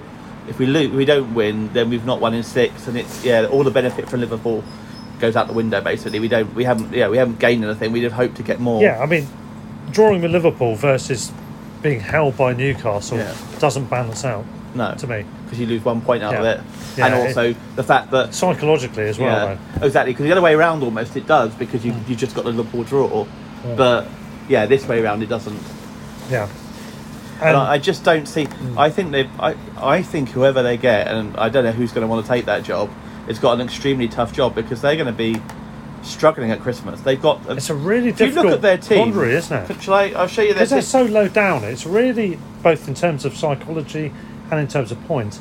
It's actually a really tricky transitional period. This for them, much much harder than I think a lot of people think. Wolves beat Everton tonight, confirmed. So the, the starting eleven that Newcastle had on Saturday against Chelsea, Yeah, they seem to have like kind of. There are certain players who, who aren't being picked who probably are better than this, but Darlow in goal, who is bottom Premier League at best, if not probably Championship.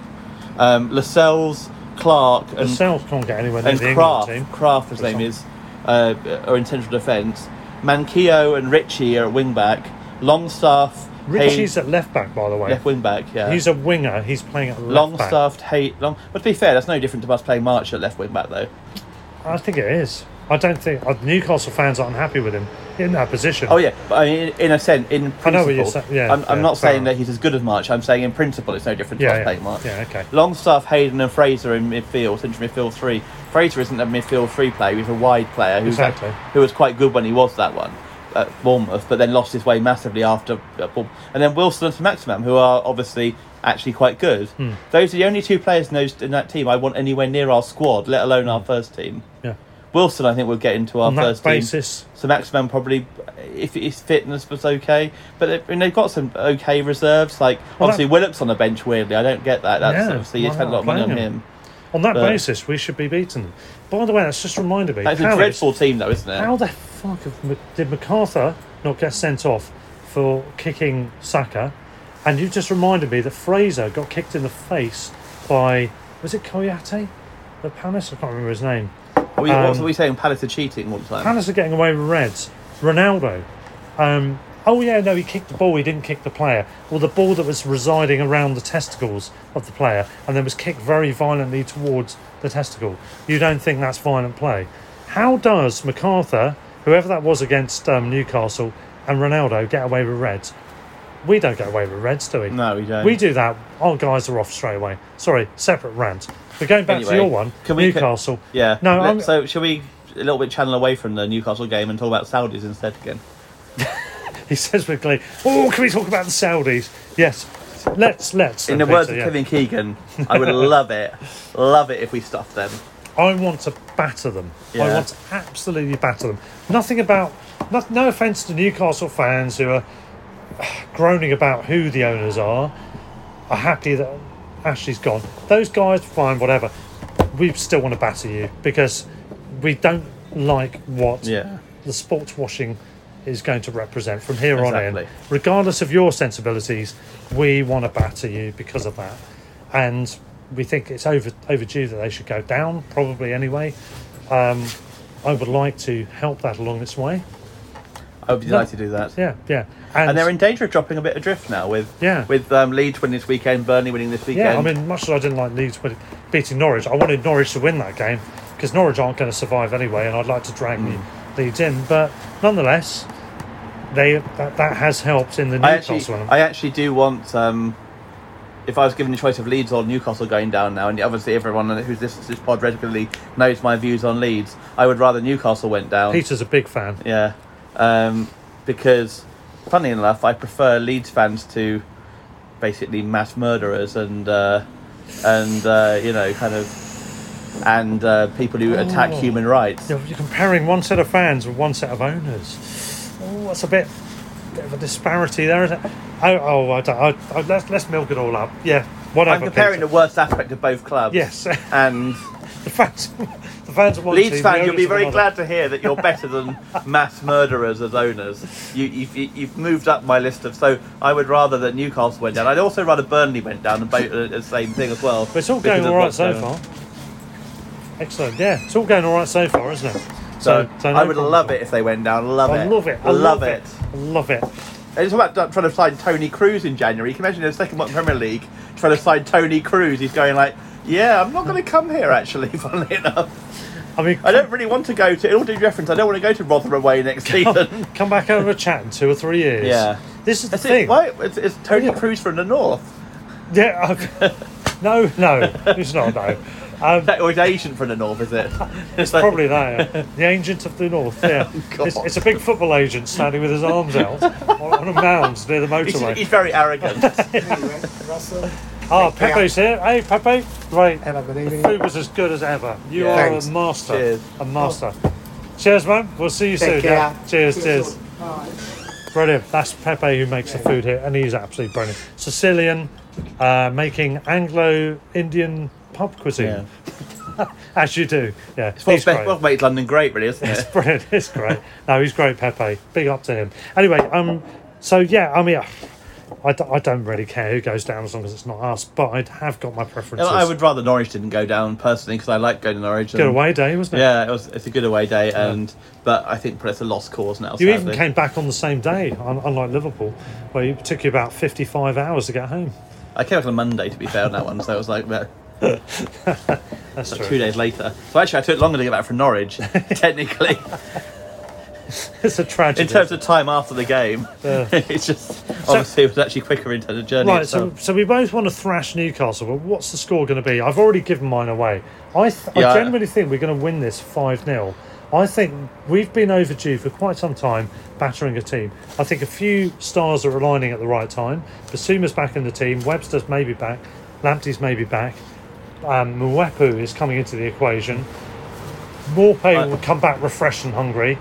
Trossard's going to be refreshed from his new role as a false nine. I feel goals coming on. I'm going to go for three one, but to us this time. So going to go with my. my actually, did predict that the last three games, but this time to us uh, because I think Newcastle will score. I think I think Wilson and if they play Willock especially, Wilson, Willock and and um, St Maximin are very dangerous. Yeah. I think they might have a slight kind of you know kind of jump from it if they get any manager in, even if they don't do involve much. But I also think we're better than them. Basically, and if you look at the players like for like, we have a far better team than them by a distance. I mean, We do, yeah. and actually, to be fair, the team that we have now compared to them when we went up, but I mean, they, they obviously won the league, but we went up the same team basically, kind of, and they had a better squad probably Premier League wise.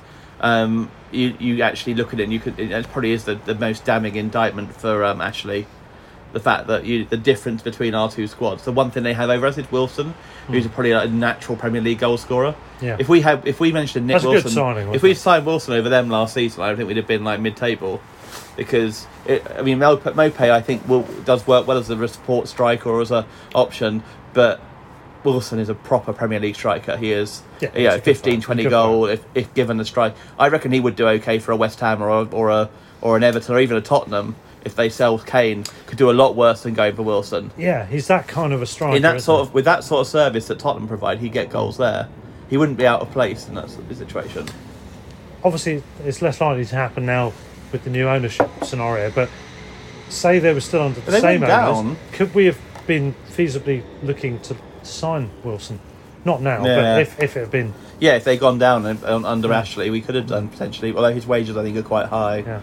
But I think he'd have been well. He's, he's one. I think one of the best Premier League strikers when fit. Actually, to be honest, he's just He's, a bit he's in there with. Ings and people, people like that, isn't he? Yeah. Generally, yeah. But they've, they've got those two, and we'll Willock when he, although he wasn't played the weekend. Hmm. But other than that, I really don't think there's anyone in that squad that I would want. No. anywhere near our I mean, squad. Lascelles is their is their pinpoint centre back.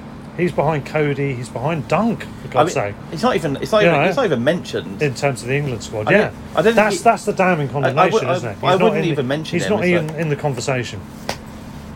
Yeah. People ask why Dunk doesn't get in. I don't think anyone asked why doesn't No, no, in.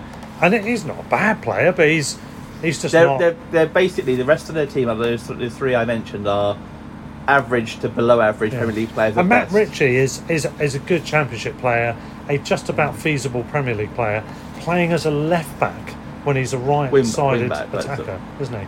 Yeah, but he's but it's, it's not actually. yeah, but they're playing deep, aren't they? Because they're getting pinned back. I mean, yeah, But- I think I think what we've got to accept Yeah. on Saturday is we're going to have to take be patient. Hmm. But what we can't afford to do is give away a goal on the counter attack. Yeah, Albion fans, if you're listening to this, please be patient. Don't get frustrated. because it might take doors. for you know, it, you know, if we can get an early goal, brilliant. But if we can't, we'll have a lot of possession, and have a lot of the passing the ball around. It's like the Arsenal, But don't make a bloody mistake Arsenal and give away a Albion women's game. Yeah, Yeah. they had to sit patiently till the second half. yeah, it's going to be a, it's going to be a case of keeping the ball, playing it around. You know, we're not going to get the start necessarily that we got last season away to them. We took till ha- just before half time at home last season, Yeah. um, and then once that went in, we kind of dominated. We're a better team than them. We hopefully will get the result that that deserves, but we need to be patient. We need to give them the time, and then and see what happens. Yeah, yeah. Right, so that pretty much sums it up. So a few other little summary items. This Saturday, home to Newcastle. It's all about Lewis. We're going to Lewes. We're going to be in town, boys. Do you mean Look Jamal, out uh, for us. Jamal Lewis is like? Not that one, no, no. Lewes the place, or lose, as some of the um, Anfield Wrap guys thought uh, Lewes was called when describing the women's match between Win, draw, their, or their, lose. their lot and their lot. Yeah, but we've got that. We've we've enjoyed these. The botanies, great. We have a little tin of um, shiver as well from the Gypsy Hill Brewery. It is Very quite nice. chilly outside. It is very, very cold out here. Good job we got the heater on here as well. But that, we're going to enjoy that in a moment. Um, if you want to contact the show, remember it If you're still listening after all if this you're time. after all this time, it's Twitter, it's at Brighton Rock Pod. You can email us, brightonrockpodcast at gmail.com. Thank you to those that did. To Piers in particular, Uncle Buck. Good to good to hear from you. We're going to come and see you in Berlin soon, Uncle Buck. Um, and also to um, everyone else that's uh, that's backed us, listened to us. Please do rate us five stars, write reviews if you can. It all helps. It's all very nice. In the meantime, thank you for everybody to listen to us, and we are going to sign out in the usual way. Peter, let's do it back to front. You go first. Stand or fall. Up the Albion. Hi, it's Russell again, just back for one final bit for this episode. We had a couple of tweets which we didn't receive until after we finished recording, so I'm just adding those on here now from Brightonian, um, who tweeted, I think it has to be, in answer to the question about whether this was Brighton's best ever performance in the Premier League era. Says, I think it has to be. Deserved to and could have won after being 2 0 down to one of the best teams in Europe who had just destroyed Manchester United at Old Trafford. I think the City comeback last season could be up there too. And Nick Ansley has also got in touch. And he tweeted, bearing in mind the quality of the opposition, the form they were in, it was at Anfield, we were 2 0 down within 24 minutes. That was by far the best I've seen us play. The only downside was the slightly shaky distribution from Sanchez in the first half. Hashtag BHAFC. So thanks to Brightonian Nick Ansley, and also earlier on, of course, to our other correspondents. Um, that's it for this episode then. Until next time, when we'll be reviewing the Newcastle game, fingers crossed for a good result, I'll sign out again. Stand or fall, up the Albion. Sports Social Podcast Network. Protect your dream home with American Family Insurance. And you can weather any storm. You'll also save up to 25% by bundling home, auto, and life. American Family Insurance. Get a quote. Find an agent at amfam.com. Products not available in every state. Discounts may not apply to all coverages on an auto or home policy. Discounts do not apply to life insurance policies. Visit amfam.com to learn how discounts may apply to you. American Family Mutual Insurance Company SI and its operating companies American Family Life Insurance Company 6000 American Parkway, Madison, Wisconsin.